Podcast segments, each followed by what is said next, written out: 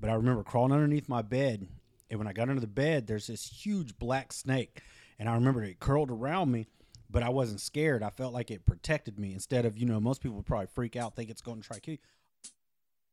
Welcome to From the Ground Up, where we talk to reptile keepers and breeders about all things cold blooded. Sit back and have a beer with us. Well, some of you are driving. If you're driving, keep your hands tended to and enjoy the show.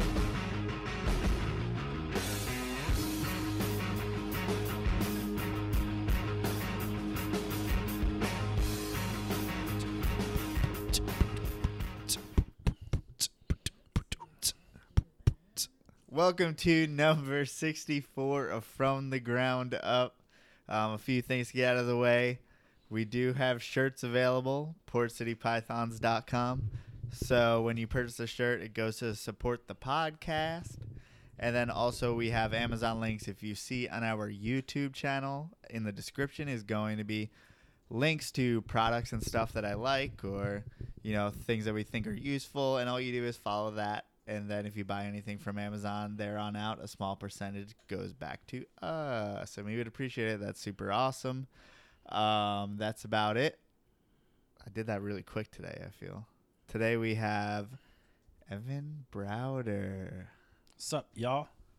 And uh, so we're going to be talking a little bit about Southern Carpet Fest. Yes. So this weekend. give us a quick rundown of the the important details. Uh, Southern Carpet Fest. There has been a change of venue. Uh, it was going to be in uh, Terrell, Texas. It is now going to be in Keller at the house of Tony and Melissa Jerome. Tony is Selective Scales. If you guys checked him out, he was a guest on here, talked about Carpondros. Uh, what else does he have? The Apodora, Jungles, Bull Snakes, bunch of cool shit. Um, they've opened their doors for us to host this year, and we're gonna have a kick-ass time. Fucking cooking up some fucking mud bugs, baby. For those of you that are probably from the north and don't know what mud bugs are, they're crawfish. I was about to. Crayfish, Joe, and crawdads, Joe, you might need to bring your own food. This is going to be midget lobsters. highly seafoody. Yeah, Joe's weird. I don't know what the fuck is going on over here. I don't eat seafood. Catfish isn't seafood though; it's soul food. Yes, and I'm I'm frying up some catfish too. Well, when you fry anything, I mean, I could maybe handle it, but Can I bring some French bread and make some Yeah. catfish po' boys? There you go. Now we're talking. I gotta like bring some smoked meat or something. We're gonna have Oh, to we figure it should out. ask Austin to go to that um, Mexican market. Yours sounds better calling it a meat place than Mexican market. You know, they have Michoacana. the weird foods or weird meats. Just It's like uh, La Fiesta or some.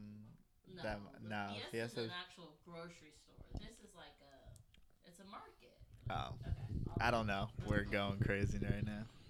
So, so if people don't know what Carpet Fest is, Carpet Fest is basically just a party where you get to hang out with some of the coolest breeders in the area, which are people who keep Morelia or people who keep anything really. Yeah, a lot of a lot of breeders, a lot of people that are new just to to reptiles in general, and the name can be a little misleading. I know everybody hears Carpet Fest, and their first thing is, "Well, I don't keep carpets," and it's not about carpets. It's just about the people and the snakes, lizards, turtles, frogs, whatever the fuck you're into. You know, it can be anything. People are interested to hear about it, and I know. uh it's like if you go to the reptile shows, anybody that's been to the reptile shows, you really don't get that one-on-one quality time because these guys are busy. They're trying to make a living, they're trying to sell animals, and so just sitting there conversating, you don't get that one-on-one time. But Carpet Fest, it's a fucking party. I mean, it's a barbecue.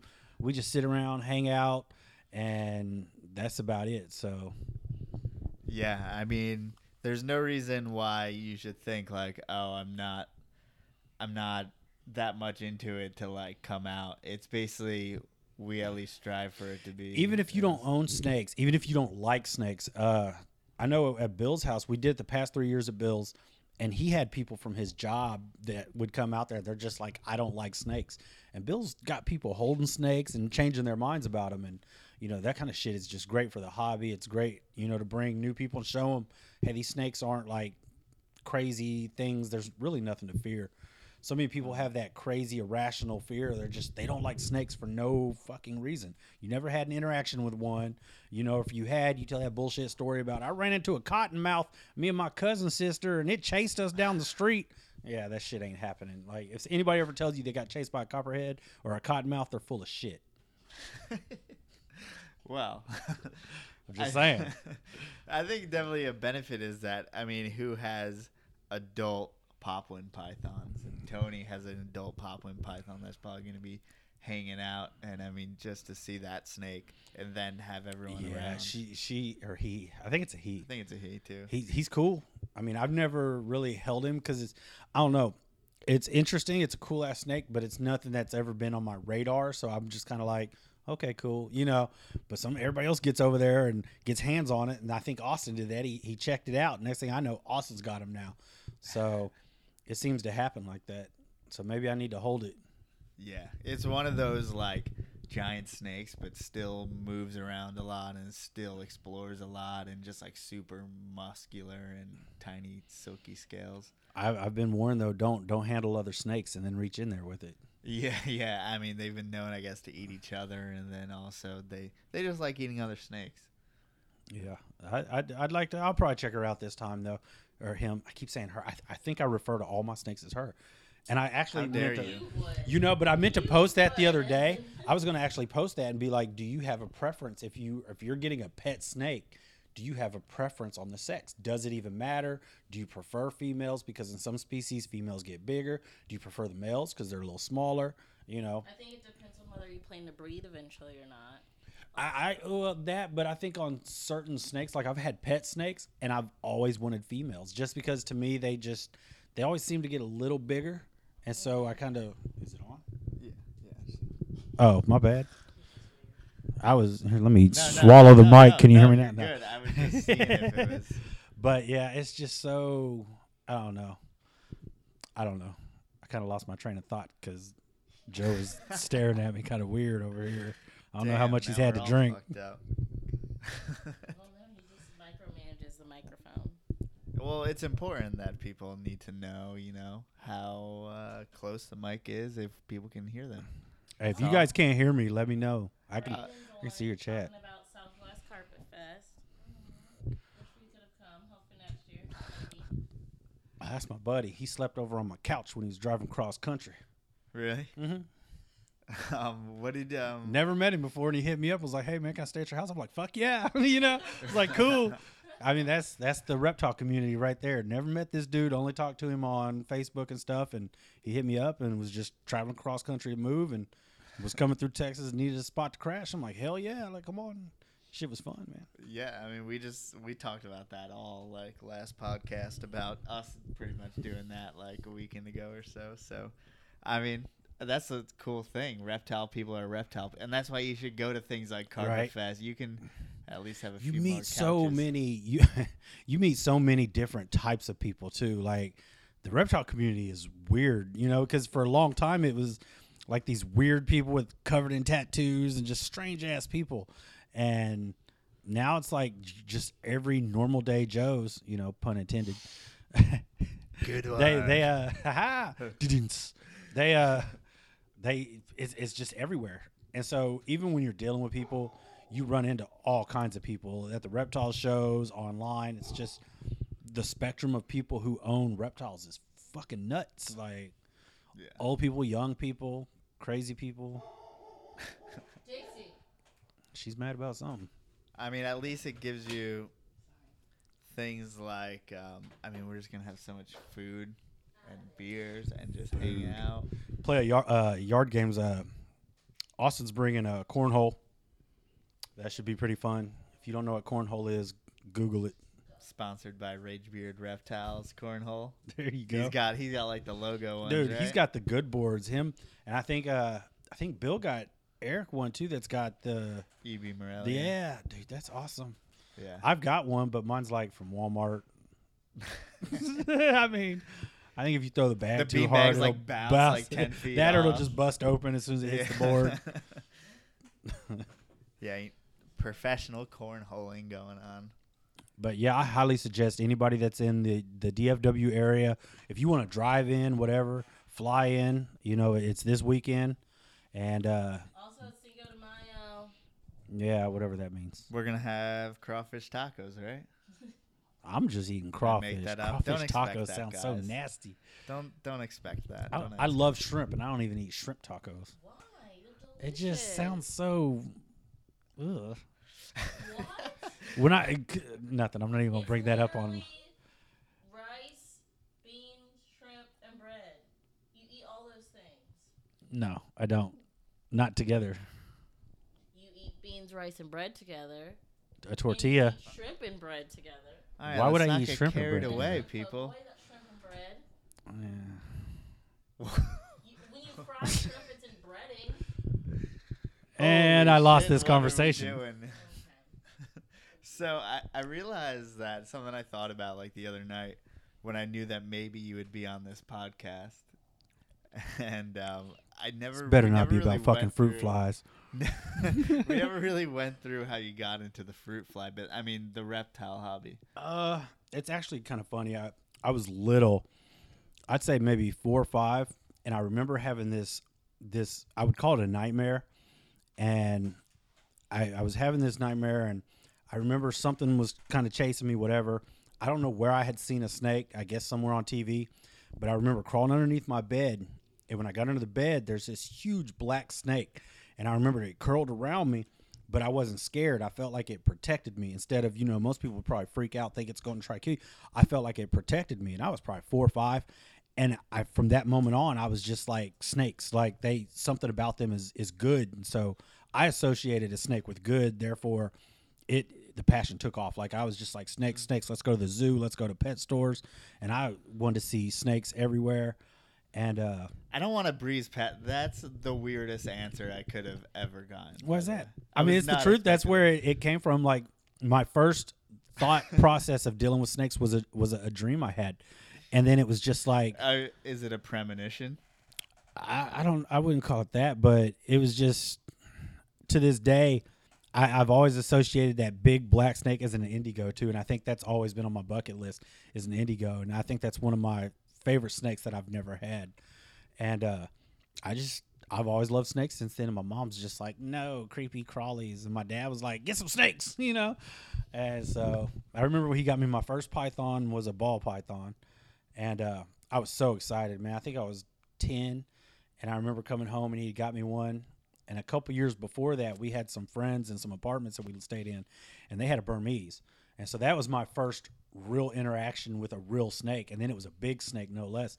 But I remember I'd go over there and knock on their door and ask to see it, and they'd pull him out and take him out in the yard, and we'd hold him and stuff. And I was just in love, dude. It was the greatest thing ever. Just this big ass snake, and it really, in retrospect, like looking back at it now, that snake was probably six feet long.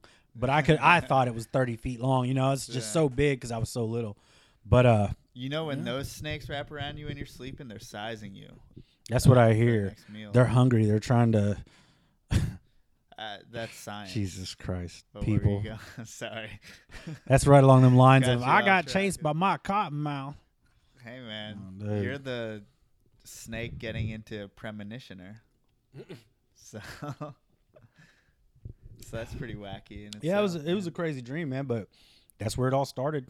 And then from there on out, I was out catching snakes and lizards and turtles and doing it until I got my first one. And it took me forever. How old were you? Uh, when I was catching them, Well, Uh, no, when you first kept.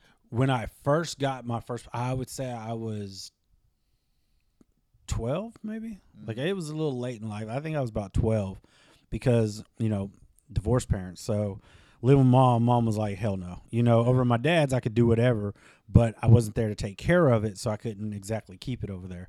Um, but with my mom, it, it took a long time till she was like, fine, you can keep them, but they got to stay in the garage. Mm. And you know, Texas, it's really hot or it's ice on the ground. And so I had them all in the garage, and I, I kept like a lot of stuff that's native to here. I think I had a Burmese python and a king snake that Things were that are like, native to here. I- that- that I had was- a Burmese well. I, that was the only two I had that were non-native. Ah. Everything else, I had you know rough green snakes, garter snakes. I had a coach whip that was a complete dick. I don't Uh, think any of them. God, that coach whip was crazy. but uh, man, yeah, that's how it just got started. And then I think I kept all the way up until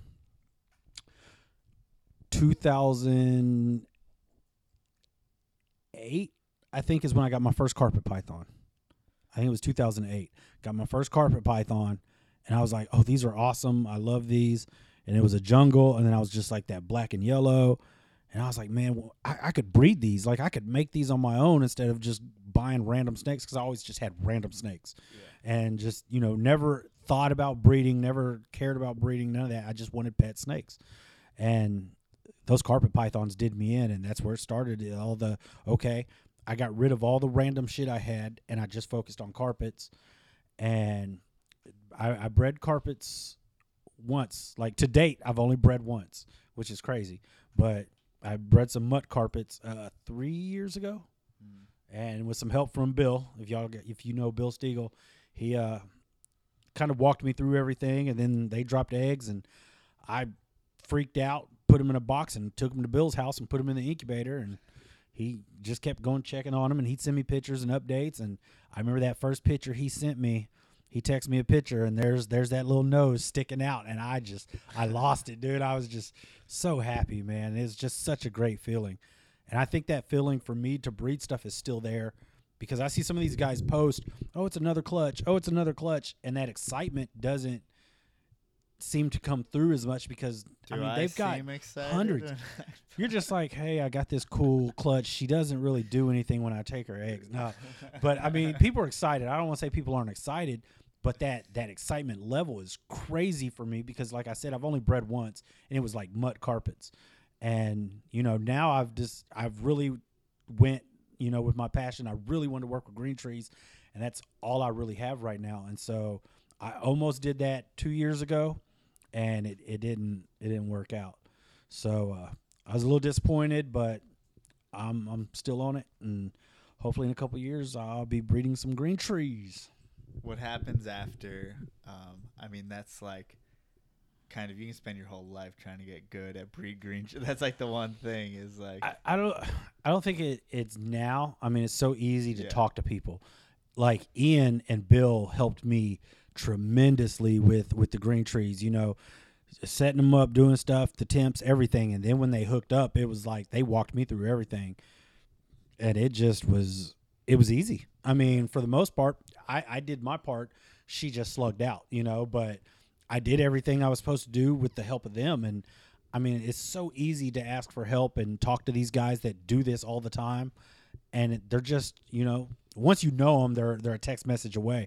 But you can find any of these guys on Facebook, on Instagram, on you know, anywhere, and you just talk to them. You can come to Carpet Yeah, Fest to no meet these guys. Uh, no one's a rock star cele- celebrity, even though to us sometimes it seems that oh, way. Oh, it feels like that. Like you, Yeah. you still you'll meet some of these guys, and it's just like, oh, I remember Southern Carpet Fest, and I first met Eric, and it was just like, holy shit, Eric Burke, you know, NPR. Oh my gosh, and it was, it was that feeling like, wow, man, this is cool.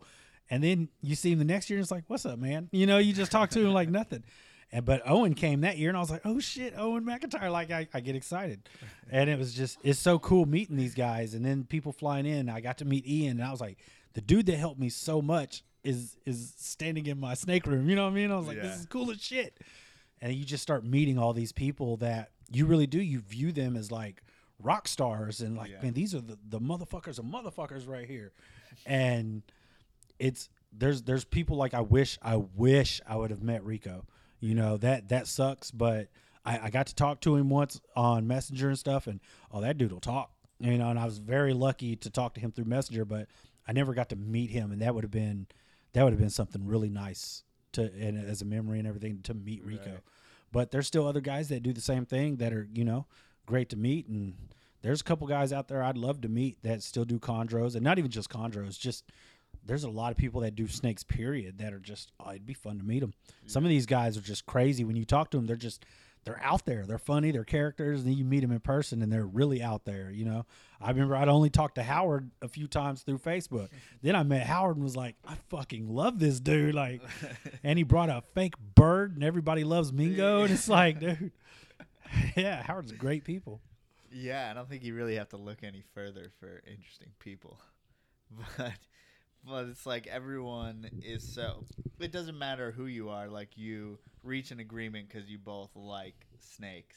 Like, and it's bullshit because all the stuff online and like everyone's fighting each other. You know, which I don't see as much as I used to. I'm just not really involved, I guess. But I, I, I don't see it as much, but I think I've kind of, I, I'm really focused on the green tree, so I'm really active in the green tree groups, and I can be, a, I, I can be a specific bit of an asshole. I already, you know, people are like, man, you're a dick, and I'm like, sorry, like I care about the animals. I don't care about your Yeah. feelings. You know, grow some nuts. Shut up.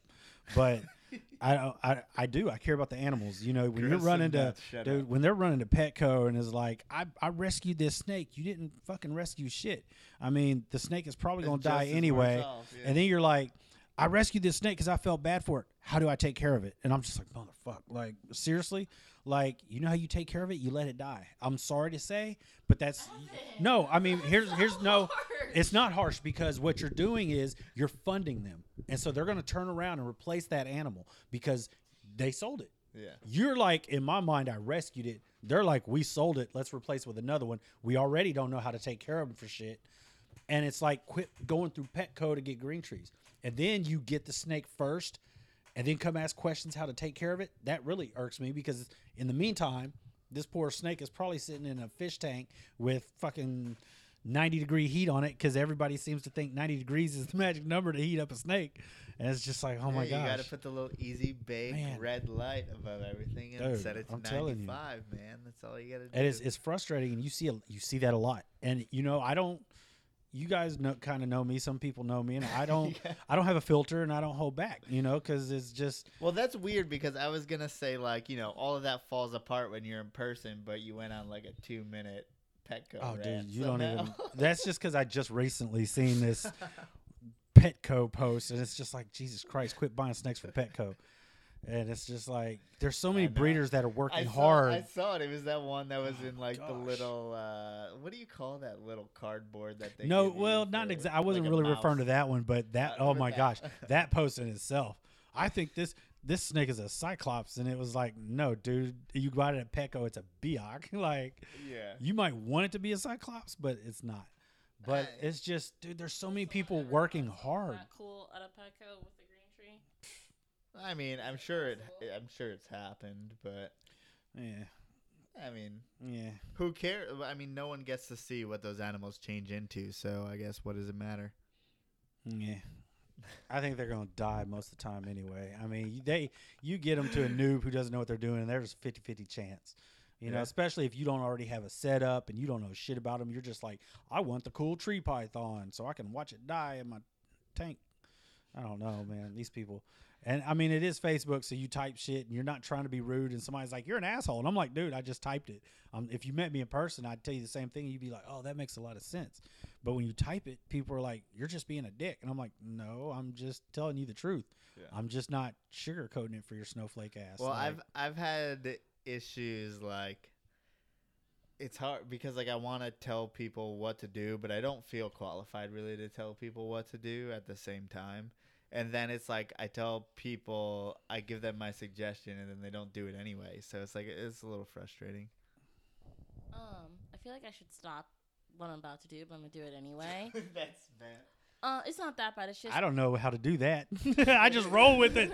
I bring up people's comments on our YouTubes way too much, and I this isn't the Oh, forum for that. But there's one I wanted to bring. up No, you don't know which one I'm bringing up. Do you? It, okay. Um, and it's kind of also a question for Evan. Evan, what do you think about keeping humidity in tanks? Do you feel like it's something that's super easy? Do you feel like you have to put in? Yeah, but the fact is, people who are listening to this right now already know how. But that guy made it seem like Are you talking you about were wrong about that. So are I you wanna hear talking someone about, else's like- opinion. like tubs and like enclosures period or tanks specifically, like Tank a glass tank, specifically? like a glass tank? Yeah. As like a box of death for any snake. I, well, I won't But say he that feels because I have an very strong- EXO. See, I'm not. I don't want your opinion. I Go have I have an Evans. EXO which is glass, and I keep a green tree in there. I have Mm-hmm. a, a silicone. uh, It's got a glass top, uh, silicone a radiant heat panel on there, and it keeps heat. As far as humidity goes, I think people overthink humidity with a lot of snakes. I think they they're like, oh, my humidity needs to be eighty five percent, ninety percent. And I see people post this. I don't know what that shit means because I don't measure my humidity.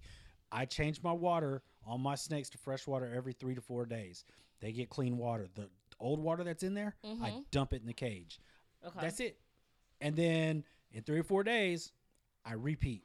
Okay. So I don't don't measure it. Sort of I don't. It dries out. I rarely miss. sort of- I only missed if I see somebody's in shed and I may hit him two or three times. That's it. Most of the time, like as far as I think hydration is more important than humidity. So like when I thaw out my rodents, I put them in a bucket. I put the rodents directly in water. I don't do that room temperature thaw them out or put them in a bag and then put them in a bucket of water. I thaw them out in water and then I feed them sopping fucking wet rodents and brought the they in they here. they good and they they uh they eat that and then you're eating Okay. and getting hydration at the same time i really feel like a lot of people overthink humidity overthink i mean when they're outside the wild that shit is constantly changing they don't stay at these temps that we keep them at i mean it fluctuates it moves up and down you know it rains a lot then it doesn't rain you know it just i, I think we overthink it and i just i go the simple way that i've seen a lot of these guys do and i just clean my water dump my water I don't. I see people. I spray my snake two times a day, and it's having stuck shed problems. That's probably a temp issue. And I had a green tree, Negan, that was having a lot of shed issues. The time I got him, he shed probably four times, and every shed were stuck sheds. And hmm. somebody said set him up in a bio setup. So I stuck him in that exo. It's got you know a filter system with the live plants and all that stuff in there, and I just did everything I normally do. Set my temps the same, mm-hmm. put his water bowl in the perch holder, and then he had a big water bowl at the bottom. Same exact thing, except it was a bio setup. For some reason, he shed in there and he started having full sheds. And I was like, what the hell? So I just left him in there. But all the other ones, same room, same basic setups, were all shedding fine, but he wasn't. And I don't know what it was about him, but mm-hmm. I set him up the way I was told and it worked. Cool. You know, so whatever. I just, I don't know. Well, it's good to hear someone's opinion different than his because And that's also with chondros. Like certain, I, I think there's a lot of people that don't keep ball pythons as humid as they need to. I think they still have that stick it under a spotlight at 90 degree heat and keep it dry because in your mind it's an African python. When you say Africa, you think hot and dry, hmm and that's not. These snakes stay in burrows, which is cooler and humid. You know what I mean? So you, I think people don't think sometimes. Can I, can I get backstory?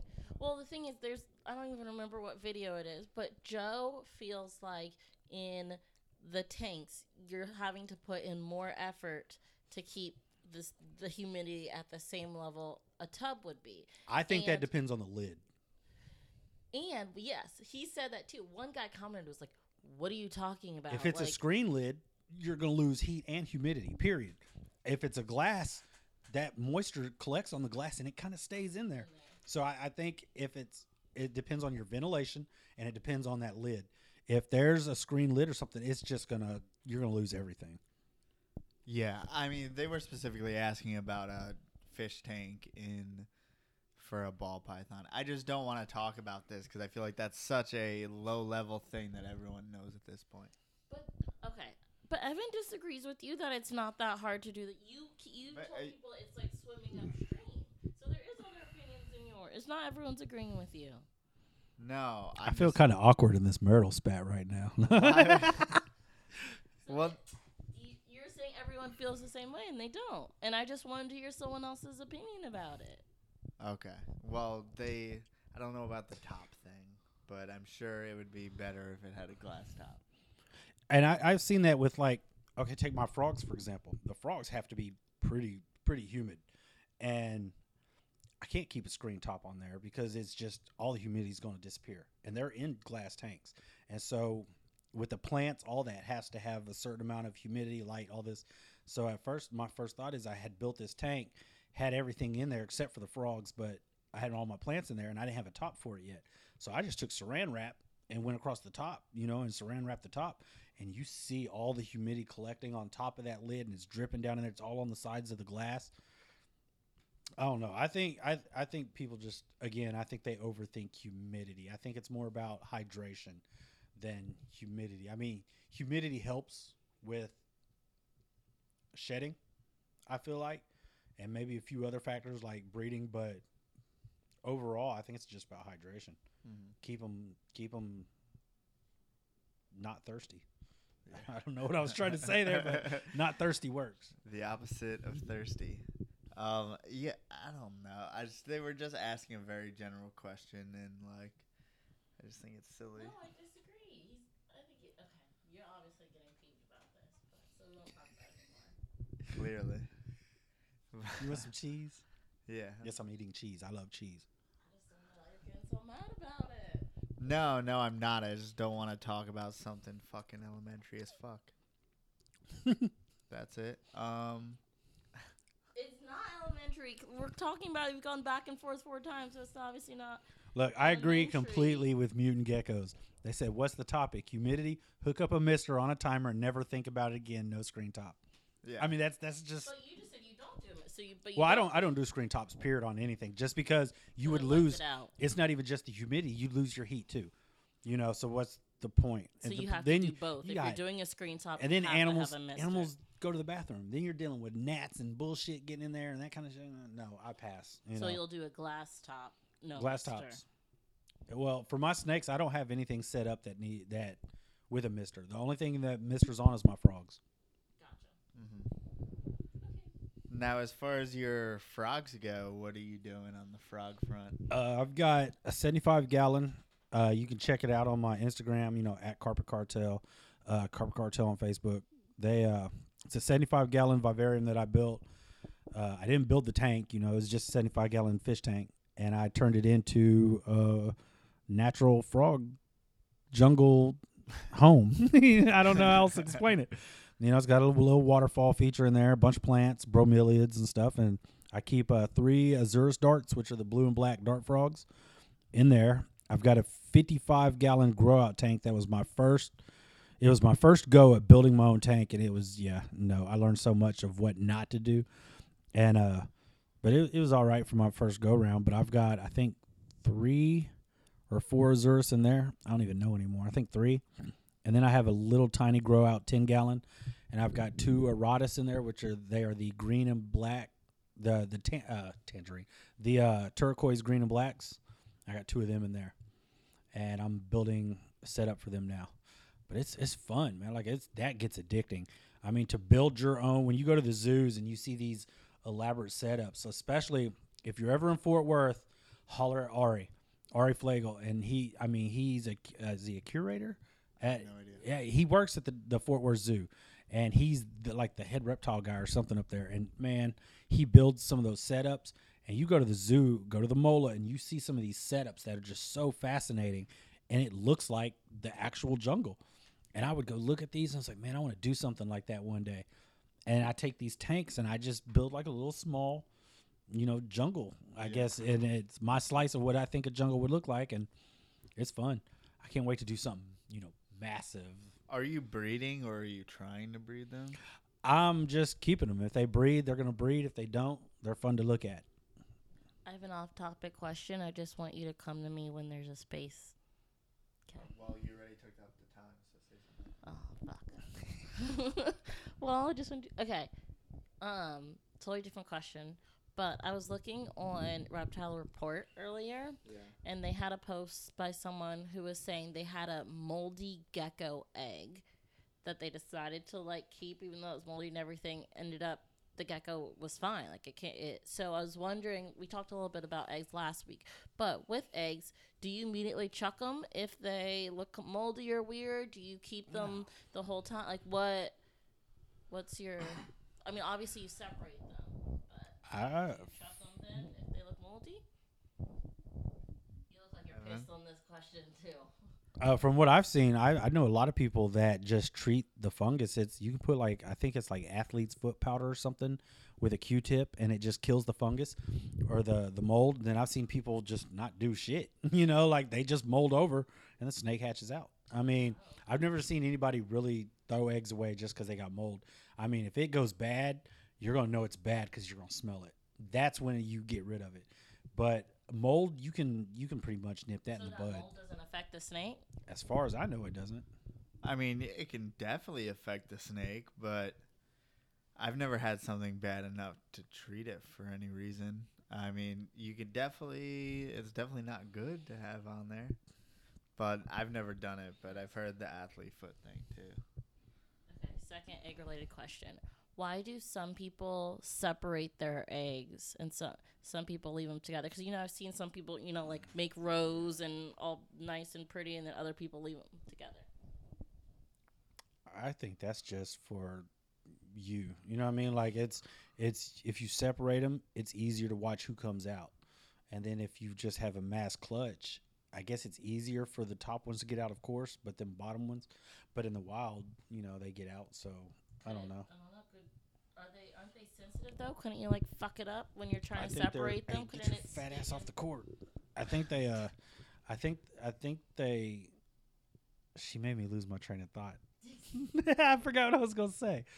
I don't know. What'd you ask? I think I think people just do that if it doesn't. At least I only separate them if they don't fit in the container. And then if people don't know, um, well, whatever container you're putting them in, the snake eggs, obviously, the mom's gonna lay them, and they're gonna have like this liquid around them that's gonna harden and glue them all together.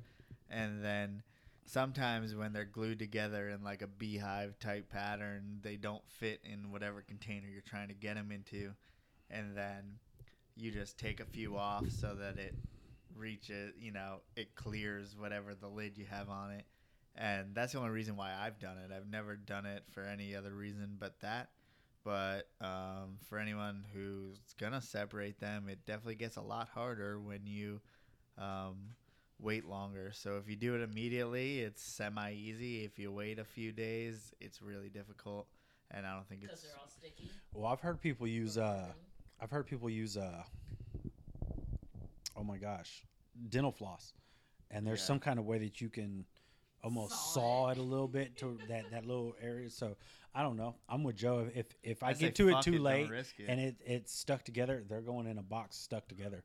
But I think a lot of people will space them for themselves just so it's easier to to watch which eggs go bad because there's times that egg that's in that bottom or in the middle of the clutch that you can't see can go bad bad can't and you can't see it and so you know it's it's a lot easier to control and be on top That's of things when they're all shit. yeah. I, But you sometimes don't want them all to go bad. I under it's preventative. Yeah, yeah, I, I understand. Yeah, you just want to check that. I mean, if you're looking at your clutches, I guess if you have a lot of clutches, you're not able to look in that capacity. But I'll we look look at ours like every day. Yeah, and check for dimples and shit.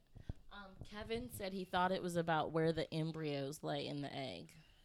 Meaning to whether it's gonna mold or not, or I don't know.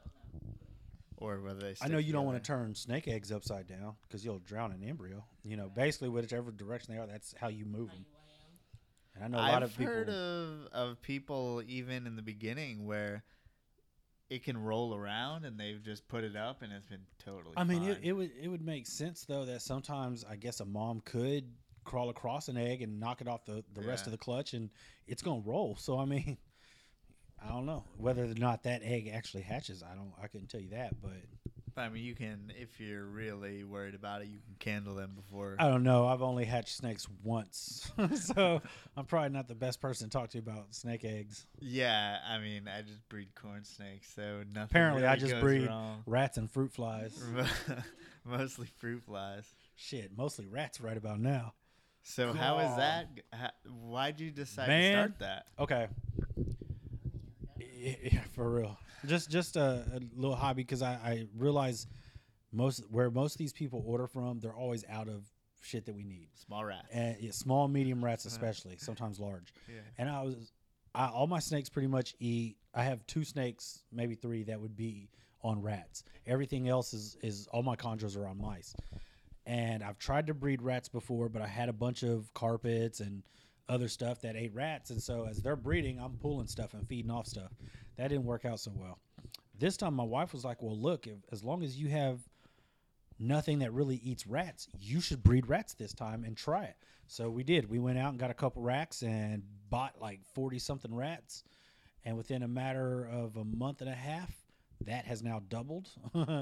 and I mean, it's, yeah, we're like fast. I think it's like every six weeks. And so we're just letting them do their thing. And everybody's already, hey, can I get some rats? I'm like, I'm not touching them for like six months. I'm gonna let them do their thing. We're already talking about getting more racks and just let them do their thing. And then at six months, I can start pulling stuff, freezing stuff, selling stuff, whatever. How do you make sure that you're getting the right bloodlines and you're not interbreeding and stuff? Like, like where do you get your founder males and females? Well, the, they all came from one person, but Dixie's snoring. I'm sorry. I I don't I, I don't know if it I don't I mean I don't to me does it fucking matter like their food? You know I I get it if you're breeding for certain looks and things like that. I'm breeding for food. He could come out with two tails and one one leg. I don't I'll feed it off to something. You know like I I honestly don't give a shit. And I mean I don't want it to come out all fucked up because people are like oh he breeds some fucked up rats. But but I mean, as far as you know, I, I don't know. I mean, does it change the protein levels because it's sister, cousin's mother, uncle with something? I don't, I don't fucking know. Like, you know, it still feeds an animal, so I don't, I don't give a shit really. I mean, Okay, questions that might be stupid. Is it obvious when a female? that should be a segment you guys have. Questions that might be stupid. I mean, that happens every time with me. So I mean, like, it, I ask a stupid question at least once a podcast. No question is stupid. The only stupid question is the one not asked. Oh, thanks. Yeah, I'm full of shit. There's some dumb. There's some dumb questions out there. Um, is it obvious when a female rat is pregnant? Is it super obvious? It's pretty obvious. Okay. I mean, they go from I won't call them slender because they're all if they're fed all well. kinda- if they're- chubby yeah, but you'll- already, You'll see it. I mean, you you'll them fucking sides sit out, and you you like, oh, she's pregnant. Like you see it, especially if you pick them up. You pick them up, and that stomach on both sides just still sits out. out. And I was like, yeah, she's she's gonna pop. You you can tell. I always wondered if it's possible to like accidentally kill one that's pregnant, and then what happens when the snake eats it. And I don't know. Weird thoughts What in do my you head. mean, but like- I, but if it's obvious that she's pregnant, you wouldn't accidentally. Well, no, I've Kill seen, it. I've known people that have done that. Gave like a, a full term pregnant, and so when it hit it and wrapped it, babies shot out. That's fucking awesome. I'd video that but like shit. you're but, not gonna you know, buy like but no no. no breeder Charles Manson. Dude, that's some No- crazy shit right no there. companies would sell. No, ones most like people that, aren't right? gonna sell. You know, gra- they won't sell females about to pop as a feeder. Like that's What kind of Yeah. That's what I was thinking, yeah. but I didn't know if it's like something that's not obvious, so it's hard to tell. But okay, if it's obvious, that's just like a wouldn't do it. heartless snake keeper. Ew, I'm pretty fucking I heartless, can't- and I can be pretty out. savage, but I don't think I'd feed a female pregnant to a snake. That's kind of messed up. I don't even know how you breed rats, to be honest. I don't. You stick them in a box. Yeah. You give them water and food. So do you have like a Yeah, I certain amount of males to females? I have I have eight males and tw- I think twenty four females, and so I run one male with one male and three females in each tub.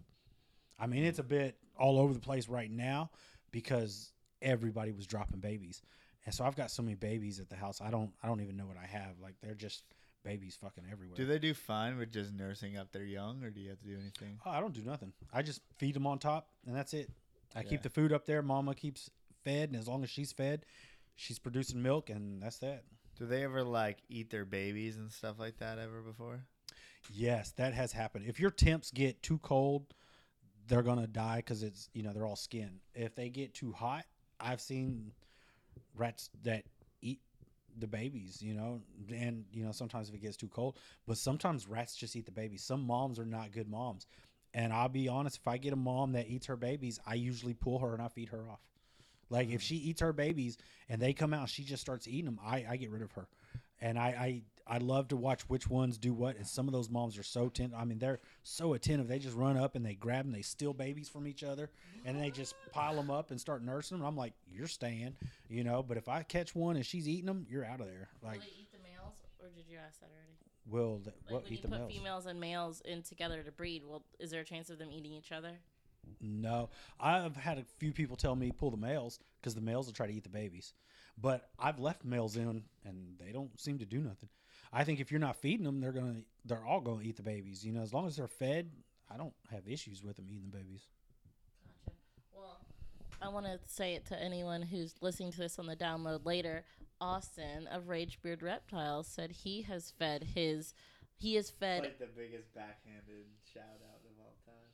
How is that backhanded? I'm about to read what he's said. There you go. Um, Austin said he's fed pregnant AS. A, I can't say that. A, ASF soft before, so it's not unknown or unheard of. Now I wonder if I it- mean, I guess if you have enough to do that too, I guess it doesn't matter.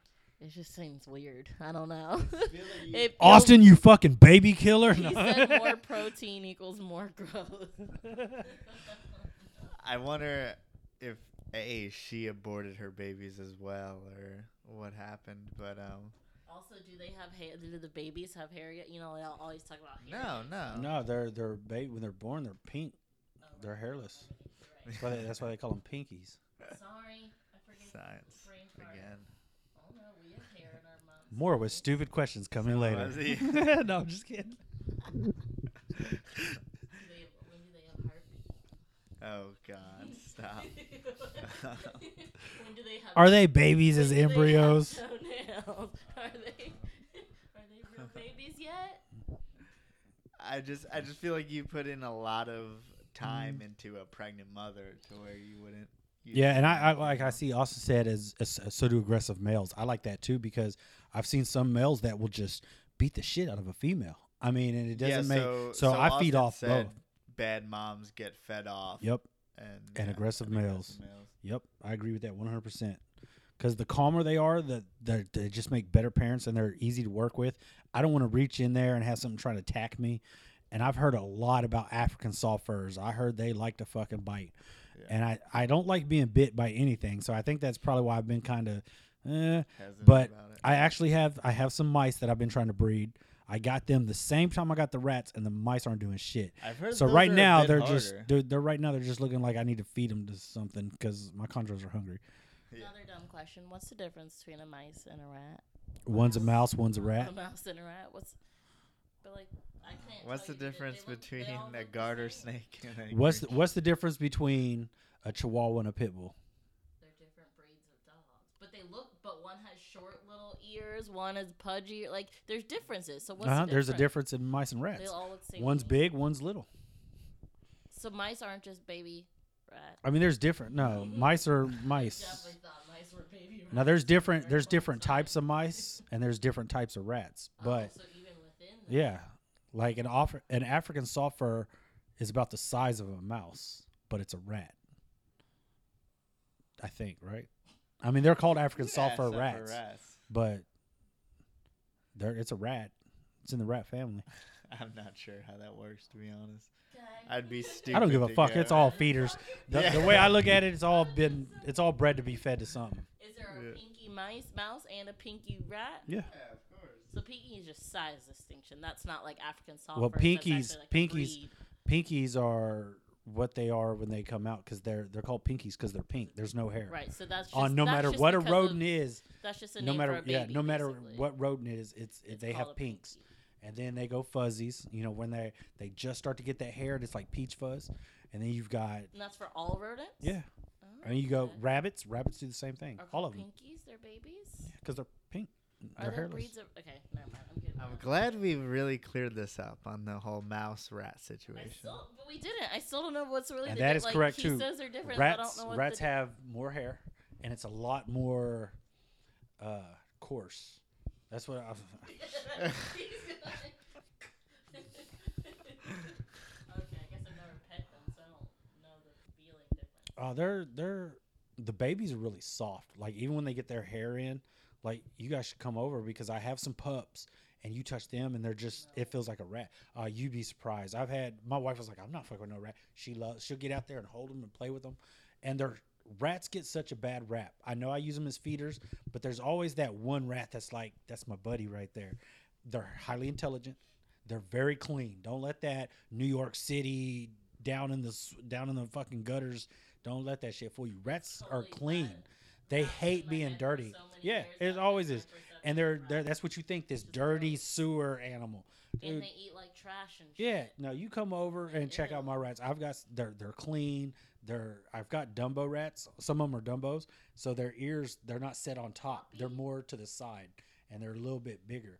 And so they that's why they're called Dumbos. They got these big round ears that are on the side of their head, and they're just so hold me, play with me. And I've seen videos. Look at YouTube videos, and there's a girl that has them, and the fucking rat plays hide and seek with her, like runs around and plays. Oh, they're they're very they're very social animals, and they're very friend. They can be friendly. They can be assholes too. But ah, check them out. They're I smart. don't believe it. Hi, you can train them. A rat cannot fucking play hide and go seek. Check Fuck it out. that. Check it out. If a dog can't, then a rat can. Rats are smarter than dogs. No fucking way. Yes. Think about it. Think about it. Think about it. Rats are smarter than dogs. I thought I thought you were gonna say something to prove your point, but you just said think about it. I mean, I can only lead you to water. Shit. I'm not going to do all the work for you. Google that shit. It's my answer to everything Rats today. smarter Google than that shit. No, rats are smarter than dogs. I'm Think telling you. about it. Think, Just think fucking about it. think about it. Exactly. All right, I'll tell you what.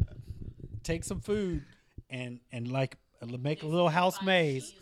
Make a make a little shit. Make a little maze and see how fast it takes her. Do it with a rat. See what happens. Dixie will eat that fucking She'll rat. just So. She probably would. than? But you don't She'll d- put 'em eat together. the maze All the way to the fucking cheese. She'll just eat it all to get there. She's just gonna like bulldoze everything and knock it down. That's not pretty smart. No, it's Rats are efficient. problem It's efficient. Rats will go all trying to get to. She'll just be like, "Fuck that." Just because you go the fastest way doesn't make you the smartest. It's efficient. It's the most efficient, which is smart. It depends on the situation. Oh man. Depends on the situation. All right. Anyway, what are we talking about? she just snorted. Fuck. Talking about rats. What are we doing? so now that we've established that rats are the smartest behind humans in the animal kingdom, if you think about it.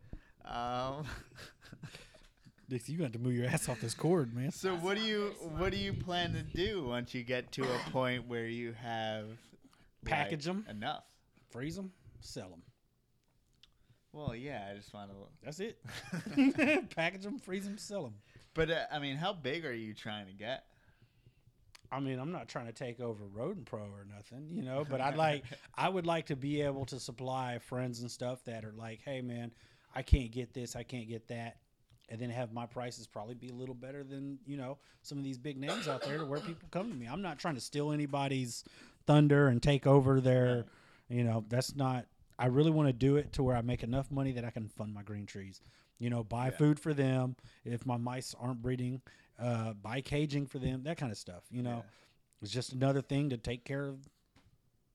You know, plus my food bill will be pretty cheap Yeah, I mean, I it would breed be my own. No, what what sucks is that you're breeding rats and then you don't feed rats to green trees, right? Yeah, but you know, whatever. As long as I can help out a buddy, because I've got buddies that have retics and and berms and all these other you know cul- colubrids and anything that eats rats. I mean, so Yeah. if I can help them out and they're not having to spend that 30 40 dollars on shipping or they're not having to drive out to wherever and pick it up and I'm right here and I hang out with all these people. Hell yeah, here. Well, I don't know anyone who's like, oh darn, I can't sell any of these rats. I really don't either. You know, Yeah. you don't hear that. Oh man, I've got more rats than I can sell. I don't. I, I've never heard anybody with that problem. I can show you ten thousand pastel ball pythons, but I can't show you anyone who's got fucking excess rats hanging around. True story. Yeah, I mean, They- that's, they so sell. maybe that's an efficient way to fund your collection for anyone. Maybe. Maybe. Well, we talked about that. You Think said about you it. wanted to start a rat, col- you know, doing rats and stuff to fund our stuff. But I'll tell you right now, you, I I've kept rats in the house in the rack. It smells No, disgusting. it, as long as you stay on top of rats, they're not that bad. Mice, fuck that. Don't keep mice in the house. Oh my god, African soft furs don't smell at all. But fucking mice, holy shit, dude!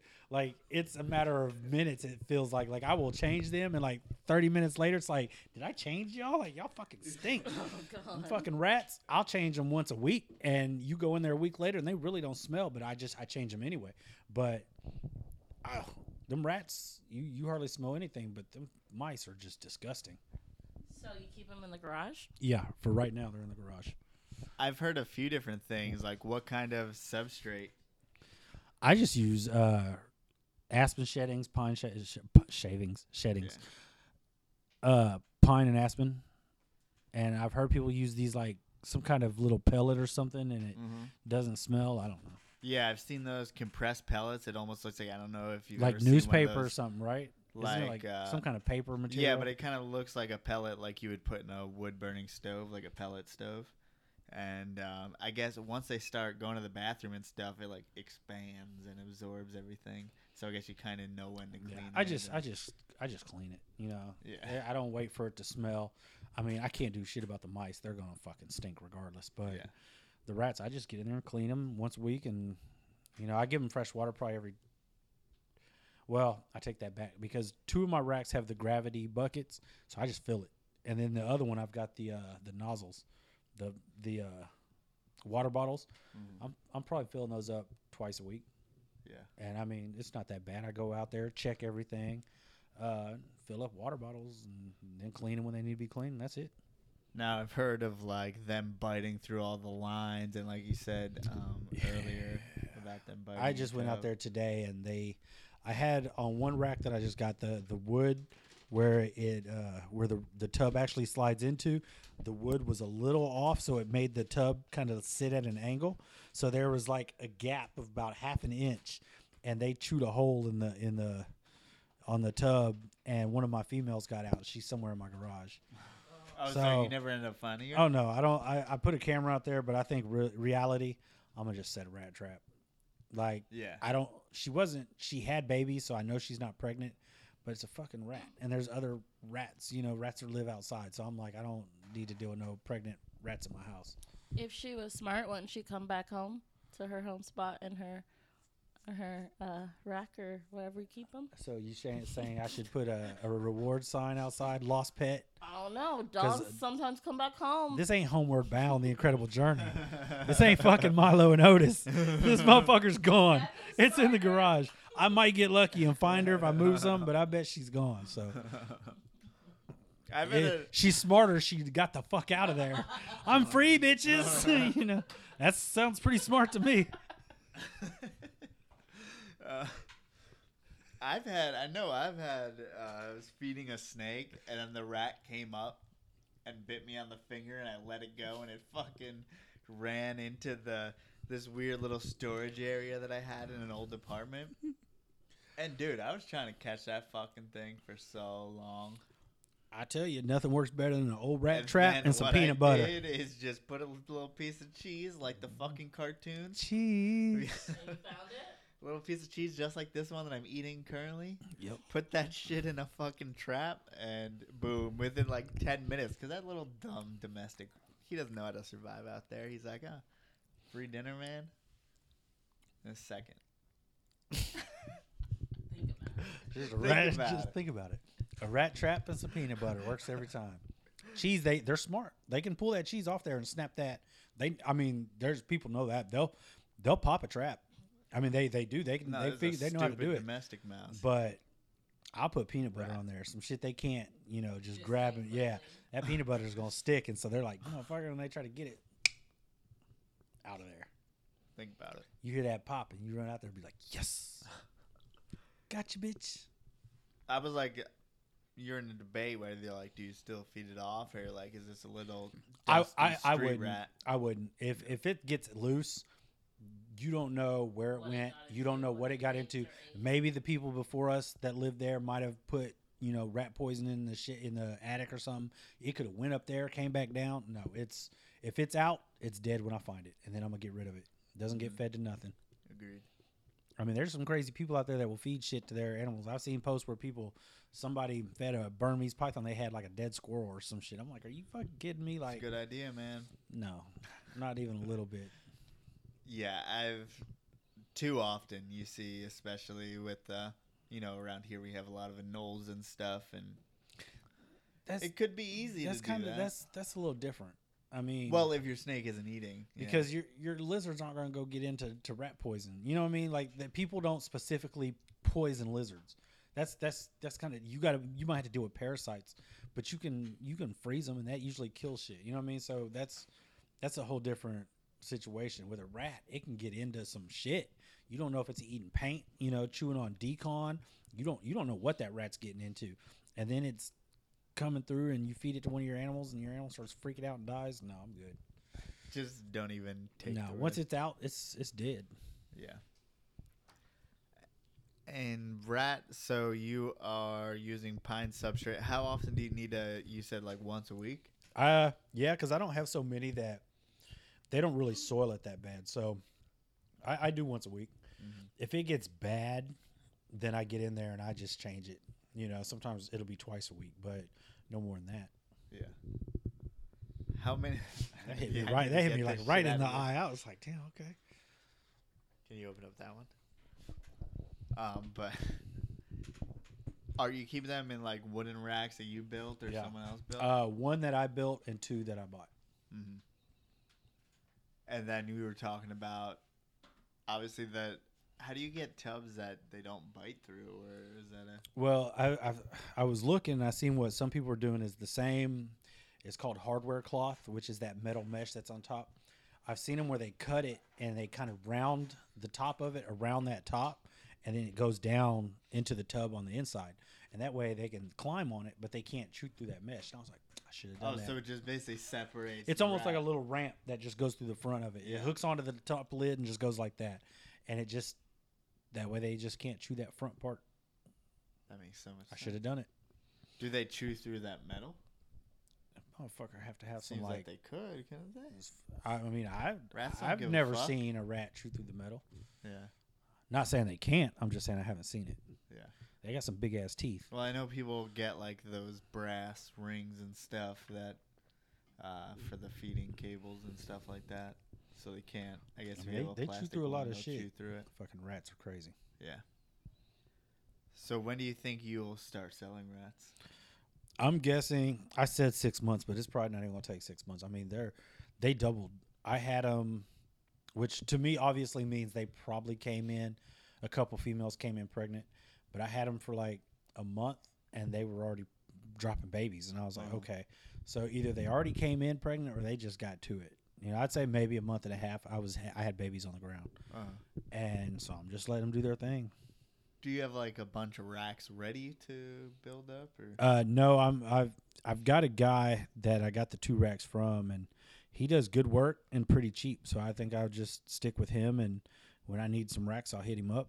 Yeah? I mean, he he's actually been selling the racks cheaper than it would cost me to build one. So I was like, well, shit, he's selling for like seventy five bucks, and it cost me like a hundred bucks, hundred and ten bucks to make. Three hours of your eh, time. or yeah, something like and that. he's and then it comes with like the gravity water thing, and all the nozzles and shit.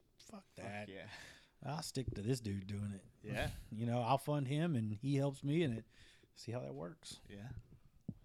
No, that's cool. I mean, will you have? What do you do now for the shit that you have as far as mice? Uh, I, I order.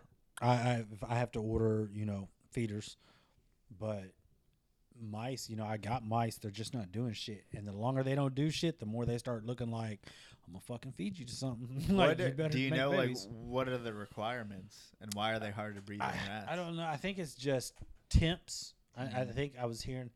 I think the temps are like 74, 75 ish that they need to stay at, and it's my garage stays like right at that. I mean, the rats are breeding like crazy, and they they're basically the same temps. The rats are breeding, and the mice are just like, we're not doing this shit. We think we know that you're using us for food. Fuck you.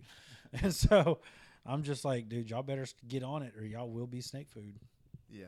But I, I do need to hook up with Austin. I need to I need to get with uh, some uh, African soft furs. What were you talking about? There? I, I I got you, Jason.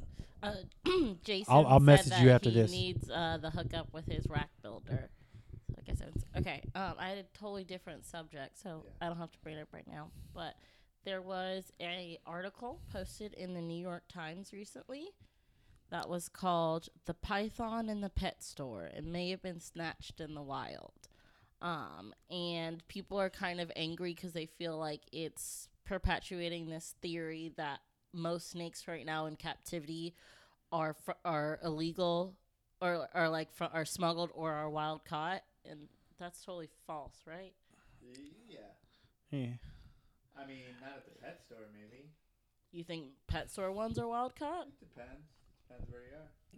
Yeah, it, it I agree. I think their ball pythons at pet stores, they're now being supplied. Maybe back in the day, now they're supplied by big name ball python That's what I breeders because they're mass produced. Right, so so- they have so all this coming from excess those stuff. wholesalers. Yeah, and that's where their ball from wild that's where their ball pythons would come from. Then you start getting looking at Petco now, who's carrying things like green trees. Those are coming from you know they're saying the farm, they're farm bred, which means they're imports, but they're actually getting them through secondhand, the middleman, which is Triple L. Uh, I've heard somebody said. Uh, that one? Cal something. yeah, ca- some cow uh, snakes at sunset or something like that. Oh, Sunset Snakes, whatever it's called. I don't don't quote me on that because I'm not sure. I think there's two different companies, but they're they're getting these these animals that are coming from the farm, whether or not they're actually farm bred or they're actually going out there and picking them Mm-hmm. is you know because they're not supposed to be doing that. But come on, we know what's up. Those dudes are we we know when you have an adult import and you're like it was farm bred. Well, at Yeah. least they may have gotten eggs in the wild and then hatched them out. Yes, that what they call that. They call that captive hatched, Yeah. farm hatched, whatever. Um, so in part of the article, it said that the um, conservationist, whoever these car- conservationists they contacted are, say it is highly unlikely that the number of reptiles actually exported could be produced from legal facilities breeding them in captivity. And I, I I agree with that. Like I think there's a lot of wild caught, poached basically animals that come in. But do Now- you think we could meet the demand by having them all? Well, we're not. That's The, that's the why thing it's is, happening. There there needs to be no more ball pythons brought in. The only reason why ball pythons are still coming in out of the wild is because people are trying to hit the next big morph. That's it. Not mm-hmm. because there's a demand for ball pythons. There's a demand for a morph, and so you might get lucky, and this one might have a gene. So they're still bringing in ball pythons. That's fucking retarded. I mean, to me, that's retarded. Like, dude, you can put so many of these morphs together, and there's so many fucking morphs now. You can put them together and make all this shit. Leave that shit in the wild alone. Like, how much more are you gonna pull from the wild? I do feel like sometimes wild is good because it's new blood, but it shouldn't be brought in that it's just you're depleting the animals that are in the wild. well, there's already so much blood here in ball yeah, pythons like that would be good. why, you know, and chondros you you can't get them out of Australia, but you can get them, you know, where they come from. They're exported from uh, New Guinea and shit like that. But I I don't think they're just tons and tons. Now, you know, I don't. I've never been out there. I've heard people go out to Biak and fucking pick it clean. I hope that's not the truth. You know what I'm saying? Like, if it is, don't buy any more wild caught nothing imports. And I, I have nothing against imports. All my animals are imports. I love imports. I see people say this shit. Why would you want to import when you get a captive bred? I love captive bred too. I just like the look of certain ones, and I'm not going for the cheap animal, but I'm going for what I can afford at the moment and that I like. And that's what that is. There's not too many locality people out there that are breeding specific localities either.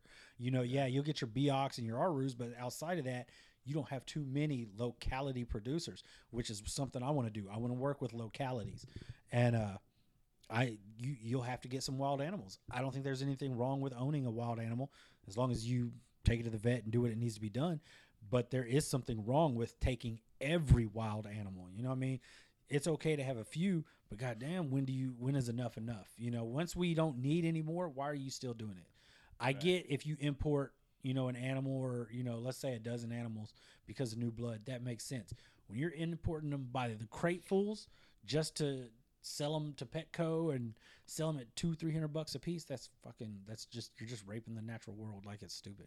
But that's why we need more people breeding these types of things. We need more people breeding white lip pythons. We need more people breeding um, things like Sumatran short tails and stuff that's every single year is exploited like crazy as far as wild caughts coming in as imports. And people love those snakes, but they never see them through. So I think like we just need to all do our part and maybe keep something a little. I mean, to me, it's like it, it's like retics too. Look at retics; they shut that shit down. There's no more importation of retics. Like, And luckily, we're at a point where Yeah. that's cool. and for what? Why would you? You don't need to. Everybody has them. Everybody's able to breed them now. So you know, people are. Some guys are mass producing them, and just you know, that's to me when you mass produce like that, you're just produce, produce, producing. It's about the dollar. You know, you're just producing just to produce. Have a plan. And I seen you know Ryan at Ivory Connection. he produced what he wanted to produce, and then he was like, "I'm not producing anymore this year because for what? He had animals he could have went ahead and bred, but for what? I mean, a dollar. You know, he's not he's not chasing that dollar. He's just I'm gonna pair this up, and he had a plan. He paired up what he wanted to pair, and then he stopped it. And that to me is great. You're not mass producing shit. Plus, it's healthier for your animals when they're not all breeding every year just to be fucking baby makers. Yeah, there's. I mean, we know what goes on as far as you know. People really push their females to produce year after year, and then all they do is replace them in five years or something. So it's easy to say, you know, just recycle through everything. But I think if you're really going to actually see your animals through and your females through, like you can't run them that fast and year after year. And I also feel like it's it's you're gonna get what you pay for. You know, I I, I don't I don't think I've ever paid under three hundred dollars for any of my chondros. You know what I mean? Like, but at the same time, you get these people that are like, I'm looking. I've seen posts where they're like, I'm looking for a chondro, the cheapest I can get it.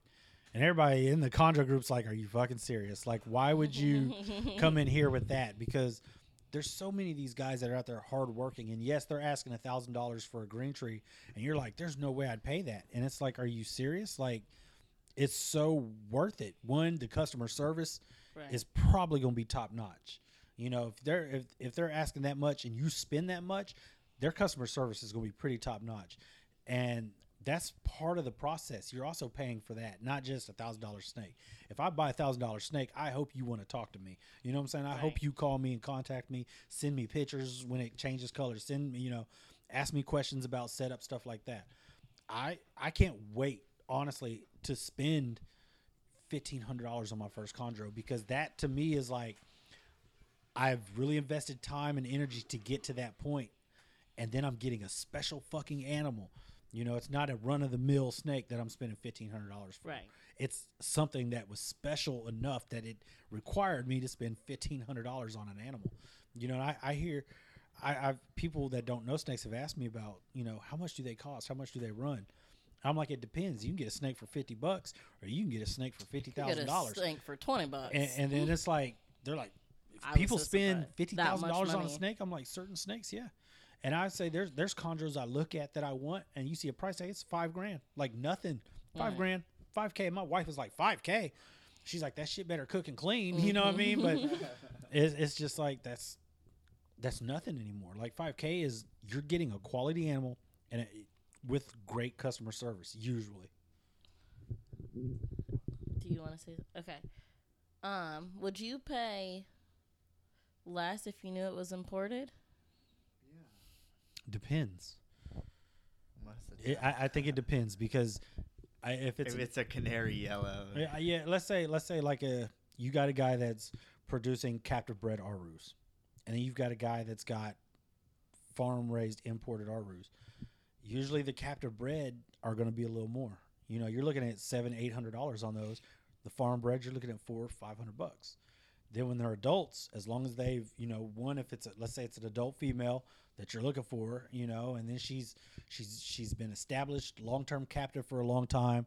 She's had vet checkups, all that money. You somebody took care of that animal. Why wouldn't you pay for it? You know what I mean? Someone took care of it in wherever it came from. no, not it exactly. depends because most if it's imported, It's right out, some of them snakes come in looking rough and they're know, small, and they're, and they're cheap, and then people buy that, and then it's up to us to turn them into you know quality animals. Yeah.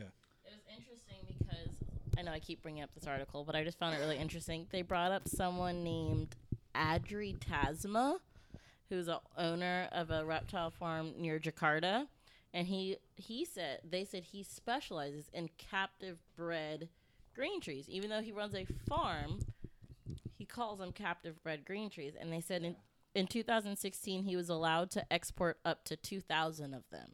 Okay, but in my head, if it's captive, what? Why Is it would still that one considered an be import? cheaper? Right. Why would that be cheaper it- than it the can one that's be- here? To me, it should be more expensive because it takes more effort to get it here. No, it could be, it could be captive because I've had that question before, and I'm like, well, if it's farm bred or farm raised, that's still an import. And then people are like, no, it's captive bred. I'm like, but it's still an import because it's it be- imported but here. I still don't get why it would be cheaper if it's if the same if they're both captive bred. Why is it cheaper than? well, don't trust a importer. and, in and that's that's that's the thing too. So we're You're putting saying 100 that. percent We don't- trust we're saying into we're not trusting. yeah. They are. That's what the law is. You're not exporting um, wild caught animals. For the mo- I guess they get a certain quota. Yes. And so it turns into there's a you get a lot of animals that are wild caught. You know So they're wild where's caught. You can see it, but they come in as as farm hatched or or captive bred Because and no they're not. one's they're wild. enforcing that law there. They're cared about. They're caring about other shit. They're not enforcing how many wild caught green. They're not seeing. Oh, you went out here, or oh, those bred, and now we have eggs and all But that. is They're not checking. to ever enforce it? They're not super enforcing it here in America because in America, don't you have to prove it's wild caught and not so hard to prove it? What do you? Actually, you more so have to prove that it's Or not wild caught.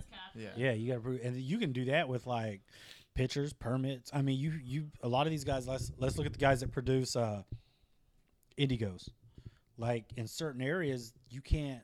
You you have to have a certain type of permit, and then you can't ever breed it. You can't ever. There's a lot of stuff you can't do, but they're able to prove this is the clutch. These are the pitchers. These are the.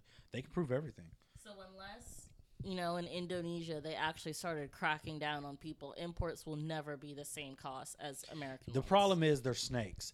They don't give a flying fuck about snakes. Nobody does, except for us. Nobody cares. That's why you They're see all these posts. They're they're just they're massacred. You know, look at the fucking Texas rattlesnake roundup. Don't even get me started on that shit.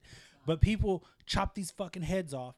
Little kids put their hands in blood and then put their handprints on the wall. And these motherfuckers are smiling, taking pictures. The news channels are out there and they're glorifying this shit.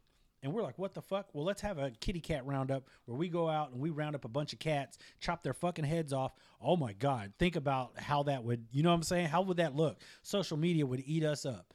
But you talk on here how you killed this snake because you found it on your property. No one says shit. Talk about, oh, there was a cat in my backyard, so I smoked it. Oh, these motherfuckers are all over you like PETA. And it's like, dude, what's the difference? I mean, really, what's the difference? They're both living animals. They're what's the difference? One has fur and one doesn't. You know, and it's, it's And snakes don't get a fair shake. Go, and it's the fucking cat. Dude, cats are destructive. They can cry all they want about that shit in Florida with them Burmese pythons. Them fucking feral cats are all over the United States and do more damage than any python ever could. so No, get the fuck out of here. Miss me with that shit. But I think a, a big thing is also even if they Fucking are cats. captive bred, um, the farm's not usually going through all the effort to get them on to mice or whatever they got to do.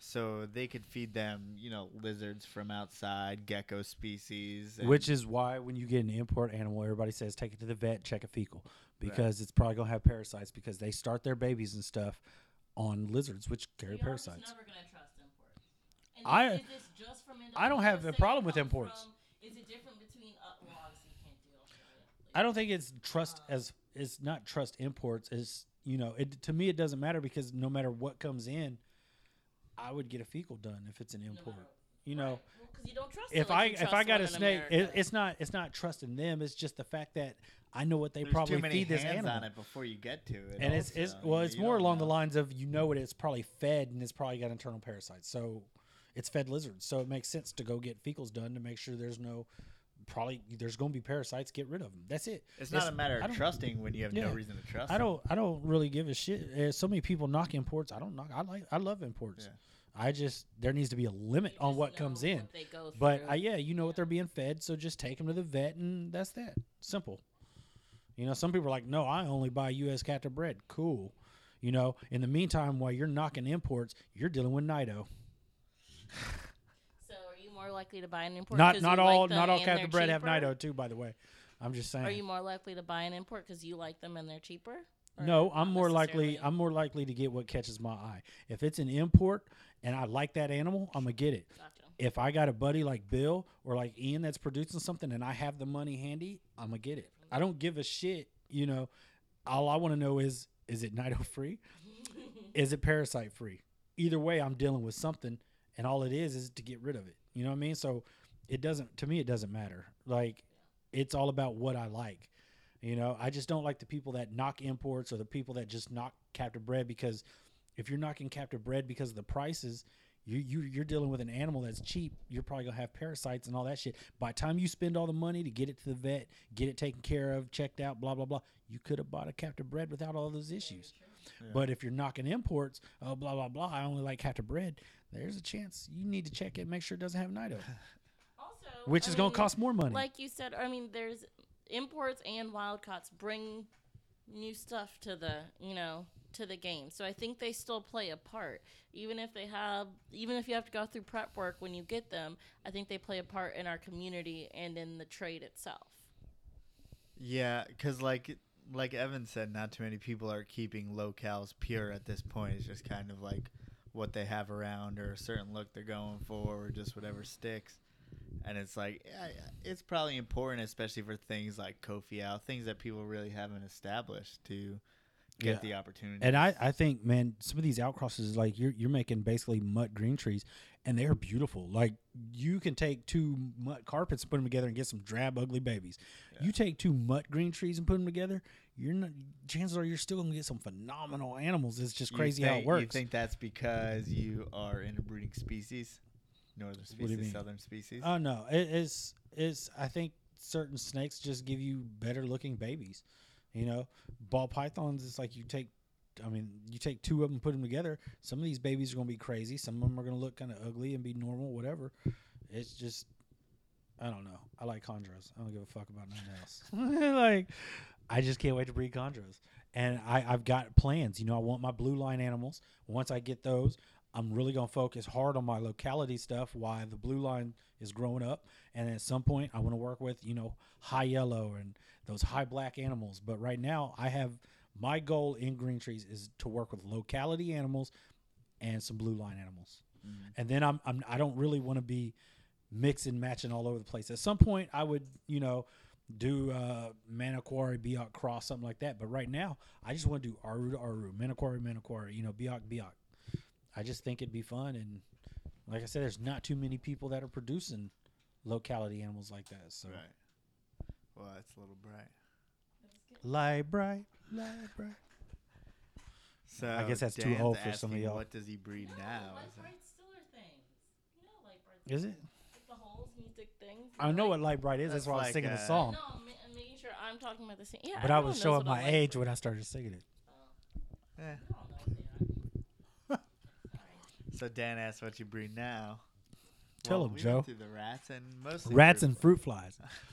Mostly rats, really, but yeah. Um, I my all my chondros are about a year, year and a half, and I've got a couple that are about twenty months. You have adult males. I got I have one. one adult male and one. Well, I, I, he's he's little, but I'd call him an adult. He's he's th- three and a half, and I mean he's he's not that big, but he could breed if he wanted to, Mhm. as long as it's a male. I kind of suspect it's female though. Really? Why would you say that? Uh, I mean, I, the sheds I've seen and checked looks like a butterfly to me. I'm a, I'm gonna try to get some pictures next time. I need to get them probed at some point because they are big and old enough, but you know they like to bite. Um, so I think what I'm gonna do is uh, that next shed I'm gonna take some pictures and post it and see what folks think. But it bought it as a male, but I think it's a female. Who'd you buy it from? Or is that your Craigslist? No, it wasn't a Craigslist. It was off Facebook. I just don't remember the guy's name offhand. Yeah, because I mean, what I've heard from so many people is like, well, usually it's a it's a female mistaken that's actually a male, but people are always like, I think I heard I can't- say, don't trust dude, it until they lay eggs. I can't. Yeah, I can't tell you how many times I've gotten. I went out and bought a male green tree, and, and they ended up being female. That seems to happen more often with me.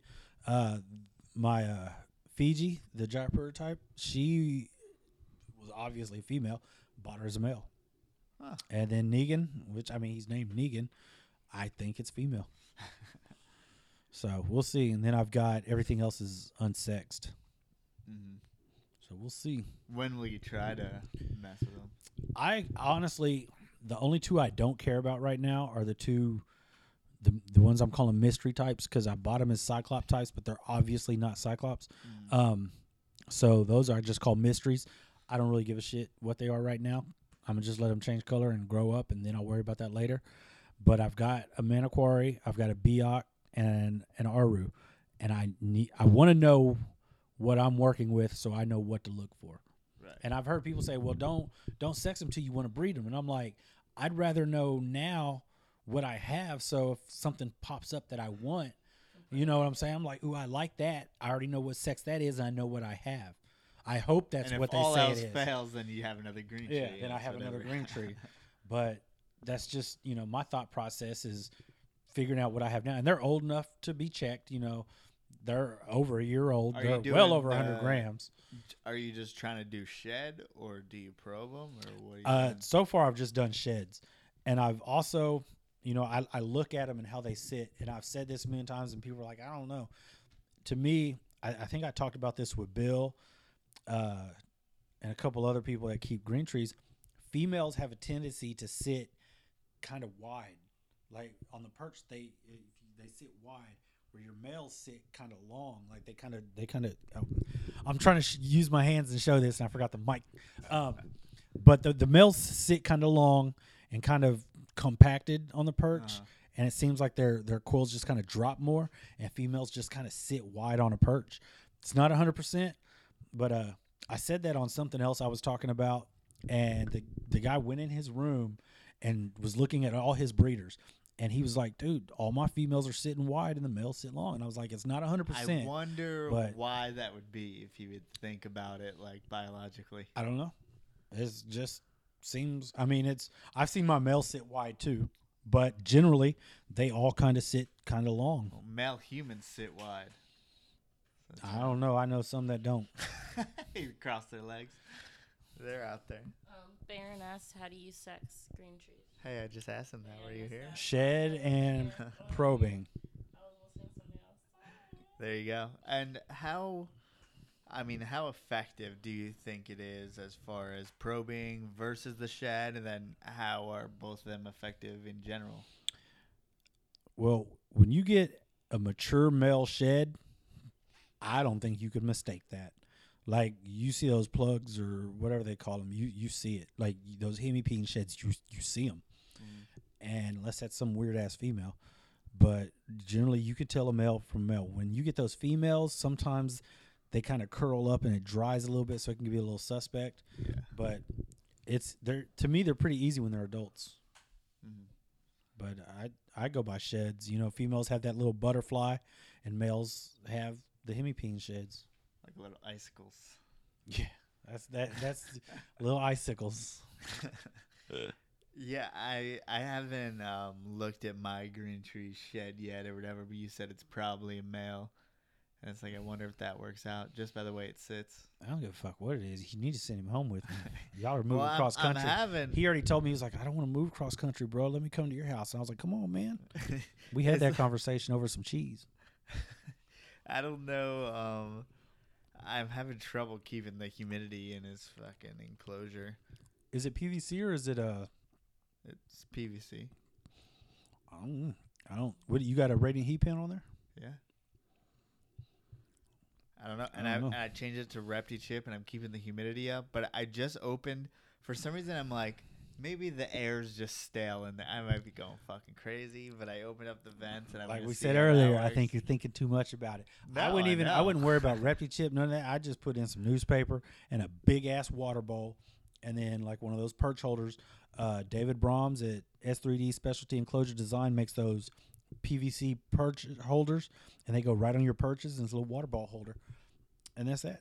And I don't think you have to like spray them down or hook up mist systems. Just whenever you change the water, just dump a little bit. And that's it. I only spray when they're in shed. If they're not in shed, I don't fucking spray them. Yeah. Like, Well, I had I had perfect sheds every single time in a tub before this. A tub is just I just need a tub that's, you know, a cube. he just needs to come to my house. That's all there is to it. Well, it's not going anywhere because I could just get. Everyone's got to have He one. I says think you it. should have one. No, Nice he needs he display needs a snake. girlfriend or a boyfriend, whatever he's into, Dude, whatever bathroom he's he uses. Asexual. He told me. But he needs to he needs to come hang out. If you were Bruno Mars, I don't know which one. I'm assuming he's talking about It's the Evan, hat. but I'm The like, fedora. Bruno Mars doesn't do that with the beard, but yeah. No, it's the fedora. Um, It's the finesse. Dripping. No, I'm just kidding. but I Mark don't. who? Mark Hager. Hey, Mark. What's up, buddy? But um, I guess Mark will probably be at Carpet Fest, in right? finesse. Yeah, Ooh. I think so. I mean, it's gonna be a lot. It's gonna be a lot of. Um, is it mostly carpet people, green tree people? What would you say? Who can we expect? I, I well, who can you expect? Name some. Tony Jerome, of course, is hosting, so I imagine he'll be there. Uh, Austin's gonna be there. I'm gonna be there. You guys are gonna be there. Dave Perlich, Bill Stiegel, uh, Jason Brumley. There's a lot of folks coming in. Ian's flying in, and he's he's does uh, green trees and SMJ he's into Reptiles. yeah he's he's into uh Emmys and ATBs and what else does he have? I don't know. He's he- starting to branch out and yeah, he's he's yeah he is. But uh, there's I mean it's all over the place. There's gonna be so many different people there and just people that love snakes. Doesn't matter, or it it doesn't matter what you like or what you don't like. It's gonna be talked about. There's a lot of people that keep hots. Uh, Ezra Ezra keeps hots. Sure. You know, I mean, he keeps more than hots, but he keeps hots, and there's not that many hot keepers that come, and we still talk to him about hots because it's just something else to talk about. It's not like oh, and it's not the whole snake- the like- whole day is not just snake talk. I know it probably seems like oh they just get together and for hours talk about snakes. Half the time we're not talking about shit other than I don't than think we talked about. I think we just talk either. shit to each other and then we like play play cornhole and try to whoop each other's asses and we just it's a family man like it's a fun family and we just talk a lot of shit and it's fun. Yeah, it's cool. Over the last like few years, once you have it, I guess a few years in a row, you like get to know who goes to every single one. Yeah. and get to know everyone. And it's been pretty much there's that that core group that has been there like from day one to now. I mean, there's always that core group, and then we usually do that dinner uh, Friday night. There's this Friday night at I believe seven o'clock at uh, Bone Daddies in Grapevine. doing Bone yeah, Daddy? Bone Daddy seems to be the spot, man. That's Oh, the it's gonna be in Grapevine. Howard could get some motherfucking okra with a side of motherfucking okra. Uh, What is that? Sounds like a strip club, Sounds like a porno, right? right? Um, no, it's She found that on it's a- Pornhub. it's uh, Corn Hub. It's a barbecue place. Oh, I think I've heard of that. It's it's really good. But come on, man. But I guess we can go to Bone Daddy. Yeah, it is. Yeah. But it's also got a view. So if people don't know what Texas is all about, it's mostly Barbecue and booty, baby. Yeah. no, for real, I mean, there, there's some nice girls there, but that's not. You know, we all go to hang out, and it's it's good food. That's all I can well. say. I'm fucking married, and if she's watching this, I'll be in trouble. It's nice girls, right, baby? Tell 'em, nice girls. I remember we didn't we didn't really know you, and we were going to that thing, and you were our only contact, and we messaged you on Facebook, and it was like it was your wife, and it was a whole thing, man. We were sitting downstairs of Bone Daddies last year for like a solid hour. Well, we didn't realize everyone was upstairs, and we didn't know anyone. So we are like, let's not just walk. Like, where's Evan? Like, and you, we couldn't get in touch with you. God, it was so ridiculous. Oh yeah, I think she because she I didn't I couldn't hear my phone, and I think she she called uh she called Bill, and Yeah, Bill that's what- was like, "Hey, your wife's on the phone." I'm like, "What the fuck?" So instantly I start reaching for my phone. He's like, "No, she's on my," and I'm like, "Why the fuck is she calling on your phone?" And so I'm like, "Hello." She's like, "I've been trying to call you." She's like, "You're not answering your phone." And I was like, "Fuck, I I didn't hear it." She's like, "There's a Joe and Melissa that are looking for you," and I was like. Okay, where are they? She's like, they're downstairs. They've been there for like an hour, and I was like, what? And I was like, oh shit. So I went down there and I was like, fuck, we're upstairs.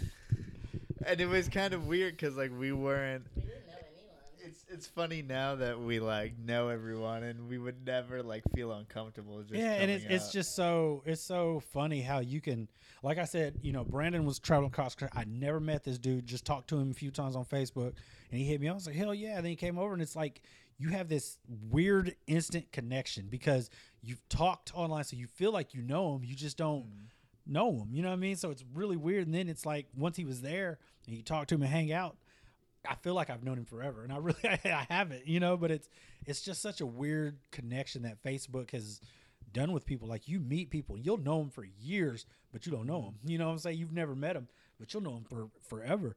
And it's so crazy to know somebody like that, but not know them. and then you get to meet them, and it's just like, oh, they're even better in person, you know, except for Howard. but everybody else rocks. No, I highly believe Howard will be even better in person. Howard is- I am most excited to meet him. you didn't meet him last year? No, we didn't. He we wasn't were. there last year. Y'all didn't y'all make fun Oh of him no, for he, not he being there? it wasn't. What did he come in for? No, he came in for NARBC. He flew in for NARBC, and we did. Instead it- We went to a dinner. Yeah, he Yeah. didn't. That's right. That's right. But he he's Plus, I probably wouldn't have gone Howard's up to fucking him fun. last year, but this year.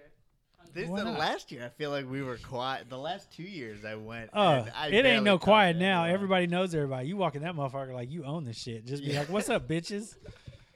everybody starts laughing like we're just cool like that. Yeah, yeah. It's just crazy. Um, once you get involved and talk to people. it is, like, man. It it turns into a family, and it's so much fun. And talking about who's doing what and who's breeding what, and you start hearing about all this stuff. And then there are the serious talks. You know, I'm very sure Nido will be brought up. People will talk about Nido and you know the effects it's having on the community. And But it's also and- like it's not totally unfiltered when people are talking in public and putting out public shit. Like, you know, when you talk person to person with someone, like there's much more little details and little things that you need to know about, and like people will be more apt to tell you the bad shit that's going on that people usually don't tell you exactly, or the things to watch out for, or you know things that you've had animals, you know, have ill effects towards. I don't care about talking about that stuff. Some people don't like talking about that in public, but you can get those little like Yeah, it's more. It's more. Uh, what's the word I'm looking for? More intimate. You get that. Like I say, you get that one-on-one time, and you can really just talk to somebody and ask them, you know, how they're doing, what's going on with their collection and stuff. And you know, like I said, at a show, you can't really, you can't really do all that at a show. You're trying to talk to somebody, and there's somebody next to you, trying to buy a snake from them, and you know, so it's hard to to get that one-on-one talk. This isn't about selling animals. This is about hanging out. right. You know, and it's just it's fun. Plus, the people that you know are the people who are going to give you deals and first picks when you are buying animals, though. So it's so good. It's just good to know people. Yeah, and that's and it's it's just like you said, it's another form of networking too, because you might talk to somebody about something that you've never really thought about working with, and they're so into it, and just certain people, the way they react to certain things will get you hyped up. You're like, fuck yeah, I want one now. You know, I want a white lip. You ain't never thought about a white lip a day in your fucking life, but you talk to Billy G over here, and all of a sudden, it's like, oh my god, white lips are like the greatest thing ever. And you know, because I heard there was a show on NPR and they were talking about white lips, and I was sitting down in the car listening to it one day, and I was like, fuck, man, this dude makes it sound like so freaking awesome to own a white lip, and they were all getting excited, and I was like, yeah, white lips, and I'm like, I ain't never even wanted a white lip. Now I'm sitting here like, I think I'm gonna get a white lip. You know what I mean? Like, Right. it's just so it, it gets it it, it gets uh, contagious. People, some people get so excited, and it's still great when people get excited about that stuff. You know, some of these guys can produce 50 million clutches, and they're still happy, and they're still fun, and they they just they get excited, they get you excited, and some of them guys treat it like a job, and I don't like to talk to guys like that. Because then it's just they're so uh, yeah I produced this and blah blah and it's like fuck I don't want to be where you're at. You know what I mean? Like I want to Yeah. be where this dude's at where he's happy bouncing off the walls and I'm on my fiftieth thousandth clutch and it's fucking great. Woohoo! You know? Hmm Yeah, I think that's um, Scott Borden put out a medium like blog post today. Anyways, Keith McPeak actually wrote a blog basically on Scott's blog. He guest blogged, and um, he was basically saying like a blessing or a curse, like the reptile bug, I guess you could say. And he's like, to a certain extent, it's a blessing, and then you can see it turn into a curse depending on, you know, things factors get involved, right? There's money, there's fame in parentheses, you know, because really no one's famous if you're keeping snakes, but you can feel famous. And then, well, yeah, there's people that want to feel at least accomplished in some ways. Let's not get onto that track. famous or infamous but uh, he was saying, like, to a certain point, either too many things get in the way and it turns into a curse. I think if it becomes a job you lose the fun you know that passion kind of goes away because now it's a job every day you're cleaning cages every day there's so many snakes that have to be fed have to be cleaned have to be watered and it becomes a job. And I think if you, any job, no matter even if you love your job, there's times it, it starts to wear on you. And I never want to have that many snakes that I, I just don't. I, I couldn't do what Nick does, what any of these these big name guys do, because I just see so many clutches. You know, these guys are like, oh, this is clutch number 11 for the year. And I'm like, holy shit. And I'm just like, dude, you're looking at some of these snakes that are having 20, 30 babies, 11 clutches. That all adds up, not to mention all the adults, sub adults, yearlings from last year that you still have. And I'm like, that's that's a job, you know. And it's it's especially if you if it's a job in itself and that's not what you do full time. You have an Right. actual job. You got to go do that, then come home and do all this. Where's all your free time? You know what I mean? Where's where do you get to? Then it starts. To, I, I can see it wearing on you, and people got to take a break. I never want to be like that. To where you know, I'd love to to have a small collection of chondros and maybe some jungles and a few other things to where I'm producing five clutches a year, maybe. Mm. That's great. It's easy to manage.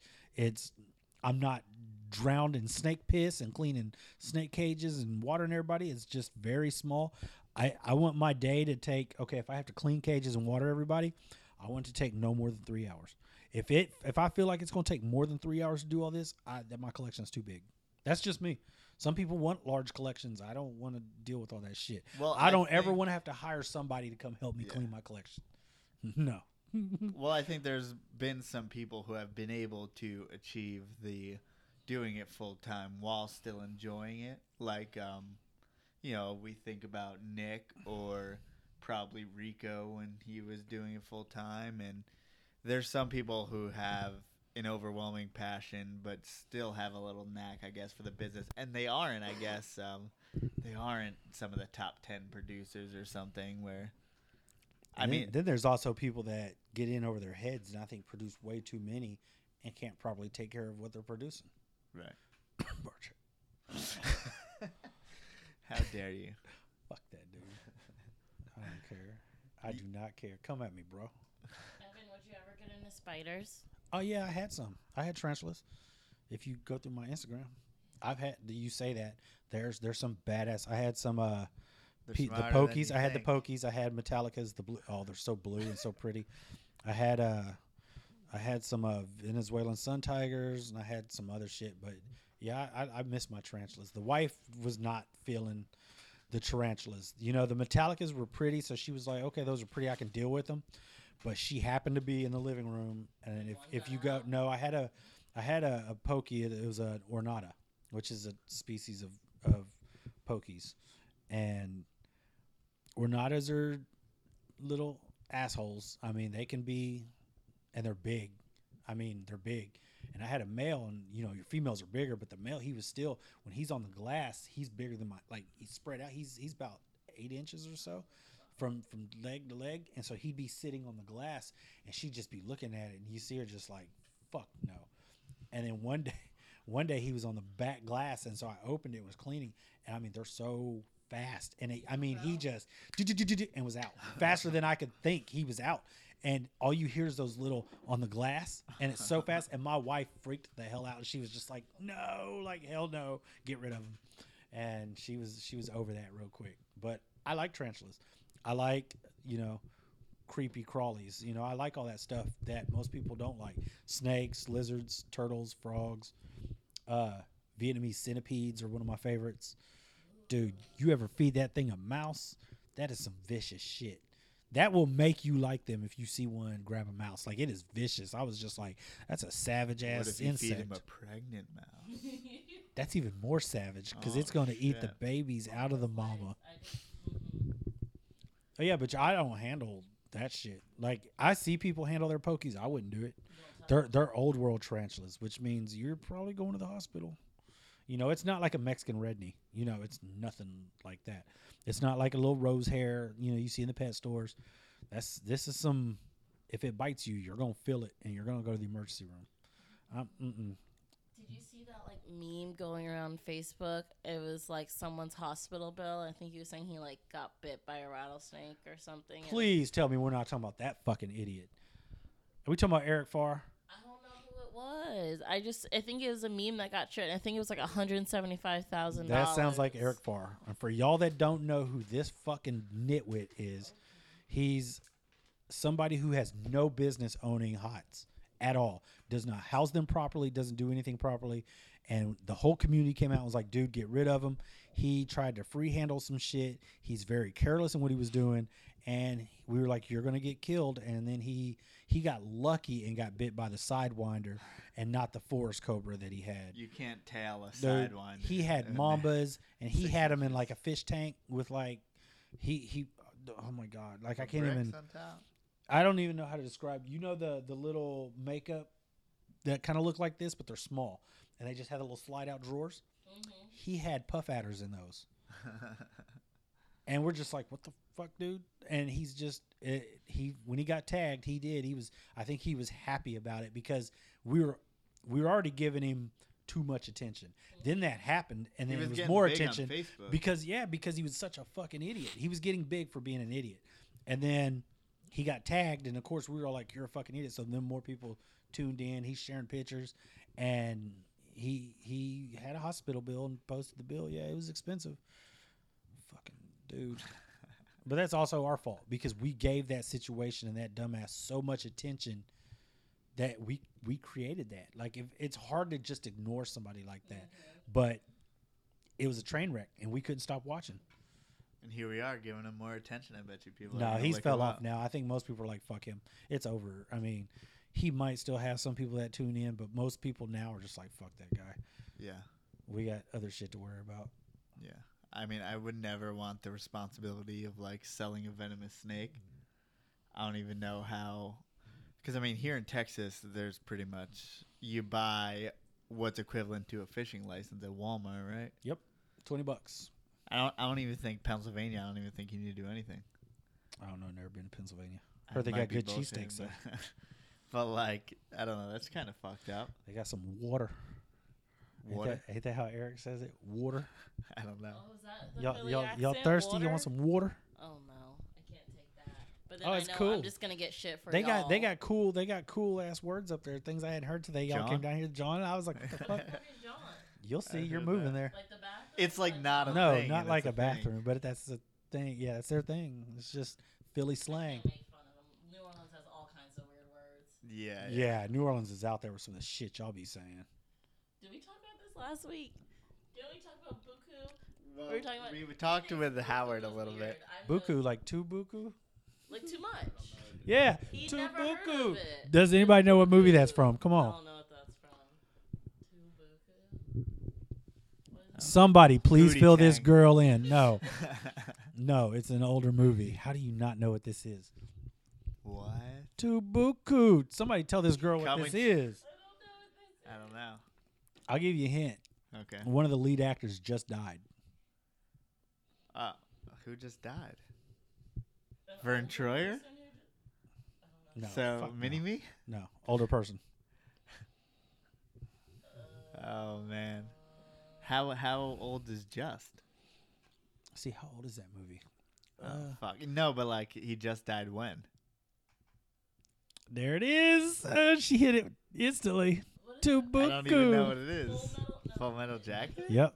I've seen that a lot of times. What? And I don't even know. You don't remember that when she was talking to the black dude and he was like, "Hey, baby, how much?" And she was like, two buku." oh, much. Oh no. You don't remember that shit? Because that doesn't. I didn't know what she ever said. Yeah. Anyway, I don't. How did we even get here? But that's not even the same meaning. Yeah, too much.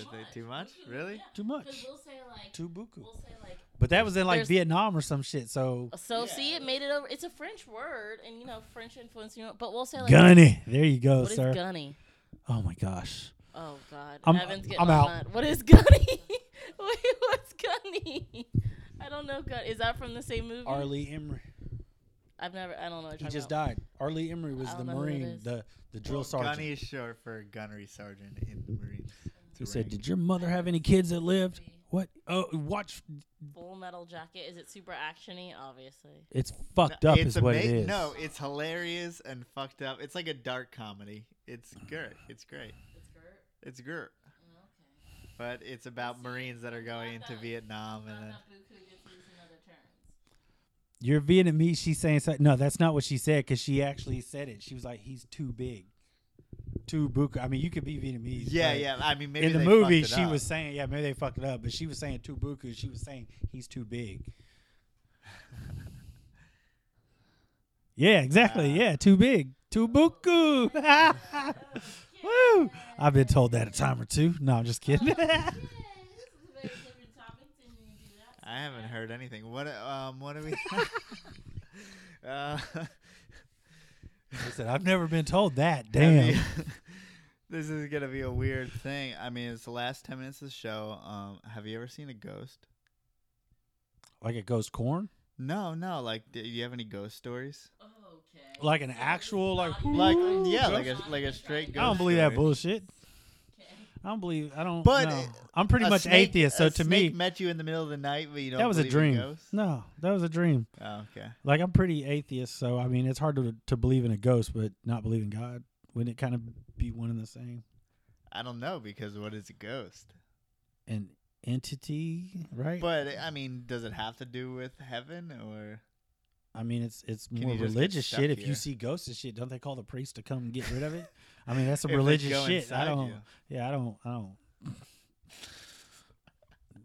don't nothing go I inside thought, me. I thought you were gonna have a fucking ghost I go story. inside. No, I fuck no. I ain't got no ghost stories. Judging by so your- let's bring it back to snakes. I don't have a question, but let's Way bring to it back go, to dude. snakes. So what are you? What are you? Gustavo said he's seen an exorcism.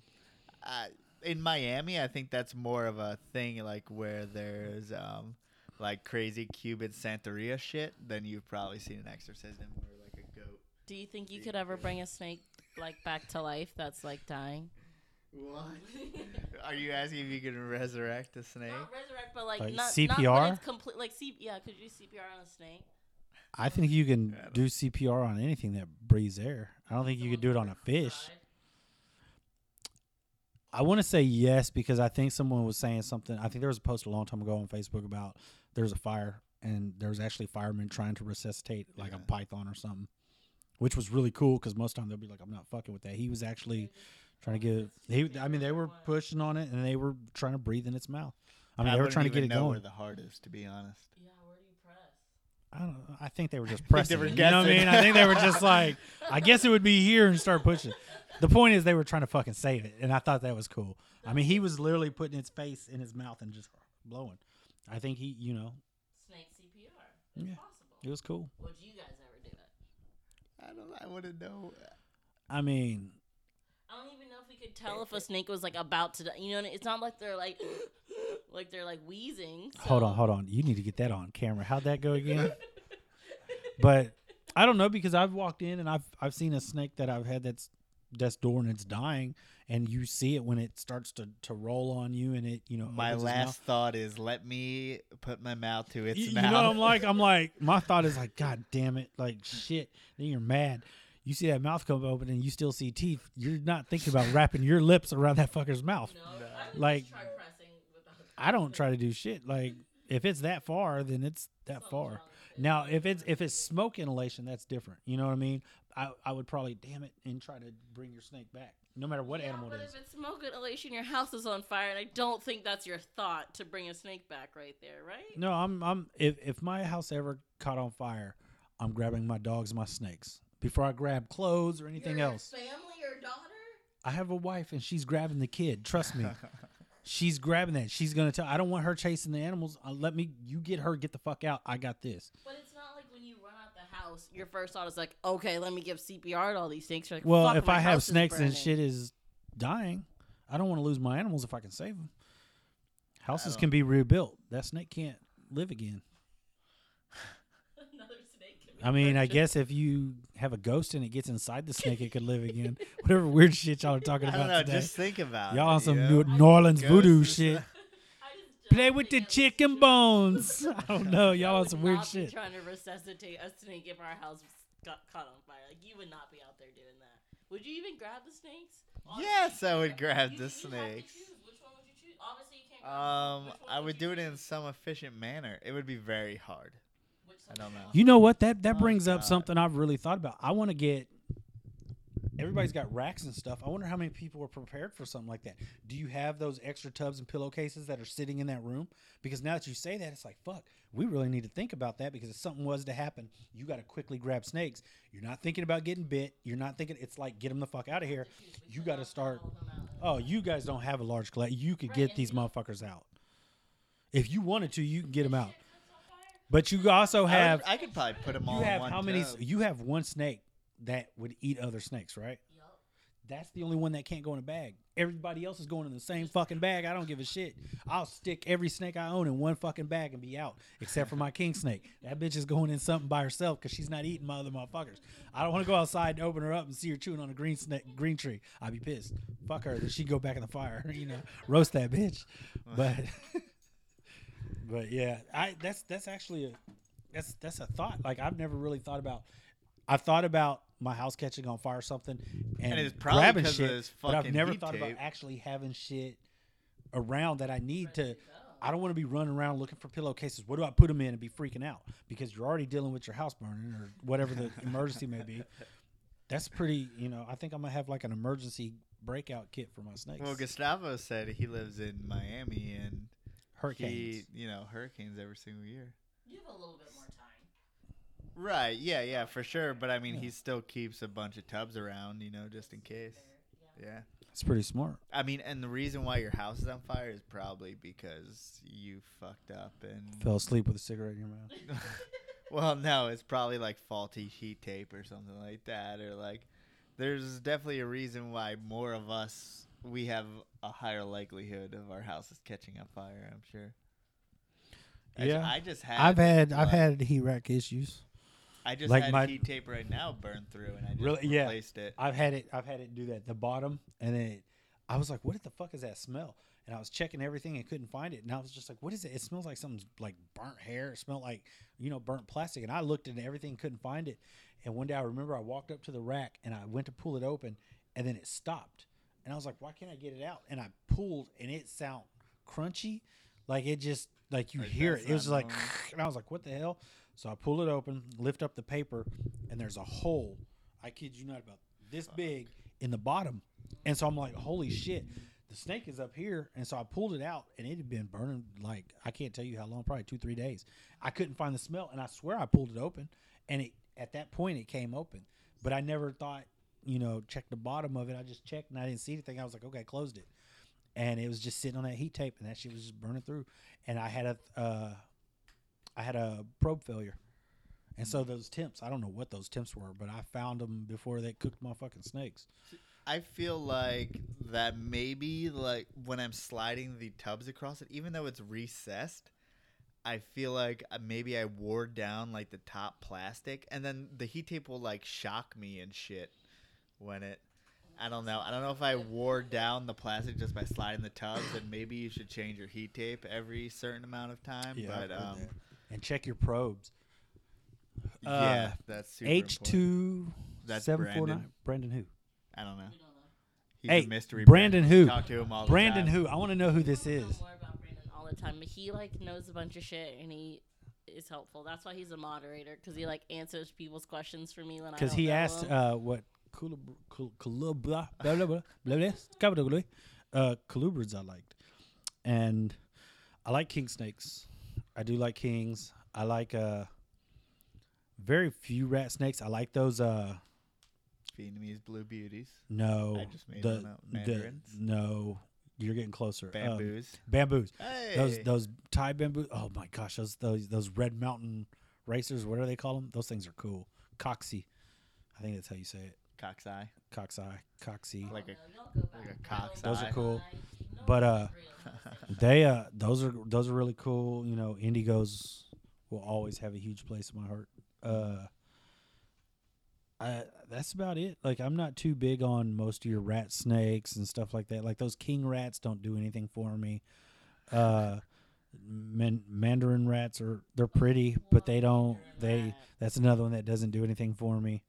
I've just never been a rat person. You know, the king snakes, I've always liked the king snakes. I'm not too into the foreign stuff. You know, I've always just been stuck on pythons, really. Pythons have always been my thing. Mhm. Not really a boa fan. I've always liked, I've always liked greenies, green anacondas.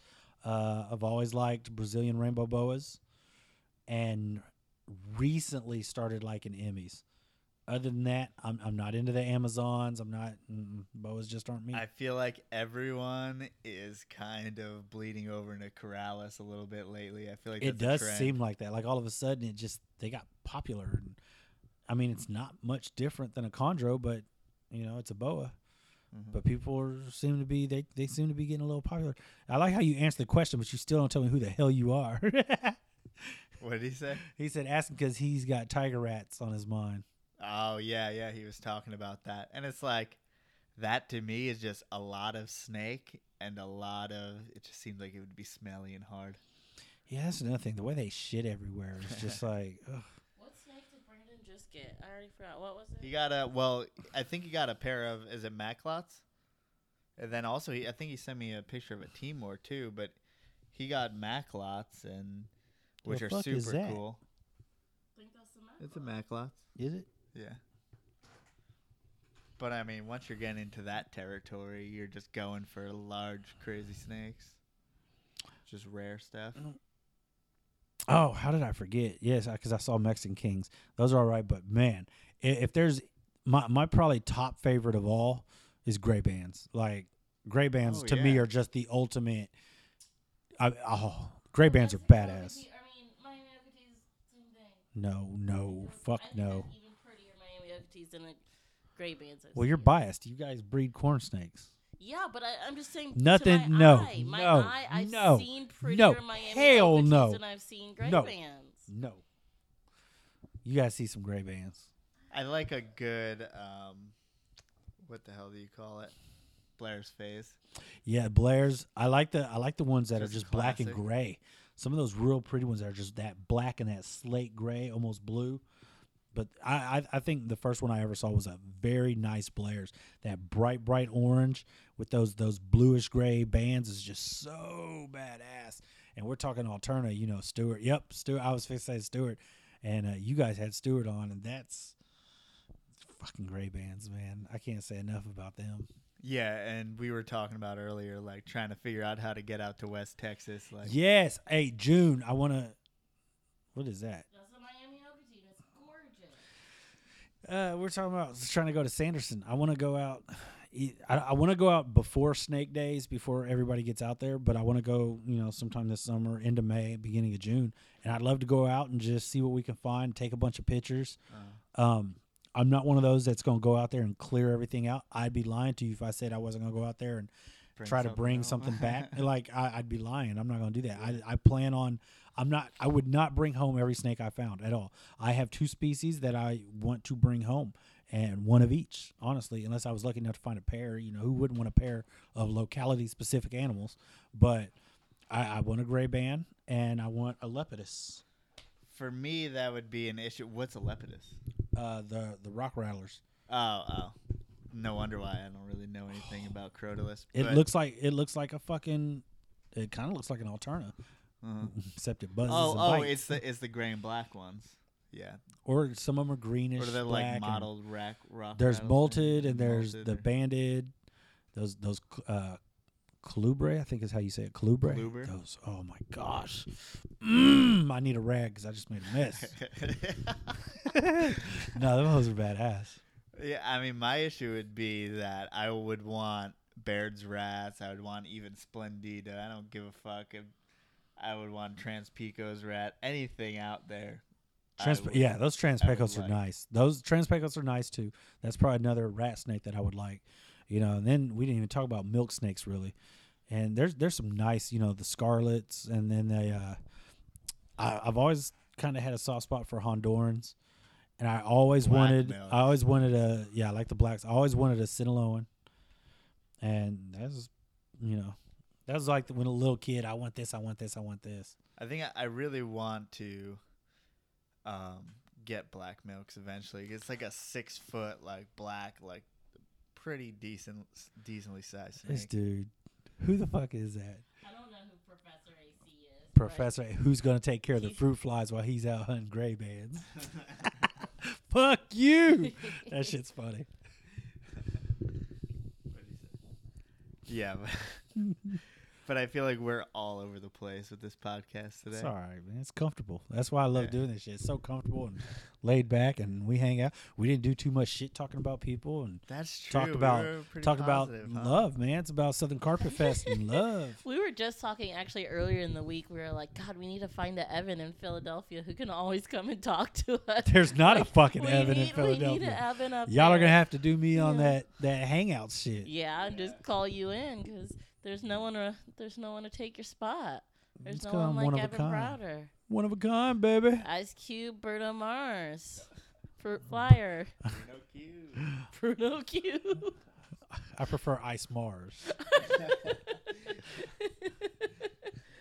Oh well, yeah. Thanks as always, Evan, for coming on, and thank you everyone for watching. You Again, can check him out on Fruit Fly Breeders Forum and through the Fruit Fly Breeders. Man, fuck what they talking about. If you trying to get in touch with me, at Carpet Cartel on Instagram, Carpet Cartel on Facebook, uh, Dixie's trying to talk. Um, yes. Also, Big Dick Johnson on Pornhub. Oh God, Uh, stop. no, just Stop. kidding. Southern Stop. Carpet Fest, man, this weekend, May fifth. Uh, it's going down. Thanks so much to. Oh, I need to say this because I forgot. I'm sorry, but thanks so much to Tony and Melissa for opening up their house to us and hosting this. Thanks so much to you know so many people put out vouchers out there. Uh, the donations have been off the chart. You know, Brandon Ricks sent some prints. There's some real nice prints that are going to be over there. Uh, Triple L Reptile sent some T-shirts and stuff. Zoo Med sent some stuff. Uh, who else sent some stuff? I've Dan, got Dan said he'll pay us I mean- twenty dollars if we cut Evan's goatee ball off. Kiss my balls. uh, thanks. Look, you give me off track. Thanks so much to uh, David Brahms of S3D. He donated some uh, uh, perch holders, green tree perch holders. You know, thanks so much to everybody. So many people are doing so much to make this happen, and you guys fucking rock. And we're gonna have a good time. Howard, you need to message me about these fucking crawfish. You're making me stress. And uh, he, ordered, he ordered yeah, them. he's ordering some. Good. I think. I don't know if he's ordering them yet, but he's ordering them. He better fucking It's do it. I'm stressing. Days. So, but we're good. So, hit me up. Let's do it. And I'm not selling nobody fucking fruit flies, so don't ask. He's out because everyone bought him already. Um, Saturday, you can show up whenever you Out want. like my cheese bowl. Evan's out out of No, cheese, so we gotta you go. to- remember, you have to like join the group to get the address for the for the thing. For- Oh yes, uh, Southern Carpet Fest. I believe it's Southern Carpet Fest 2018 or something like that. It's a Facebook page. Uh, join that if you're in the area, you want to come out. You know, join that and talk to us. Uh, just to put it out there real quick, we will not be one. Do not bring any animals. No animals are allowed. Number two, Tony does have animals there, but we will not be handling animals. The Apodora may come out, but everything else will pretty much be off limits and only to look at.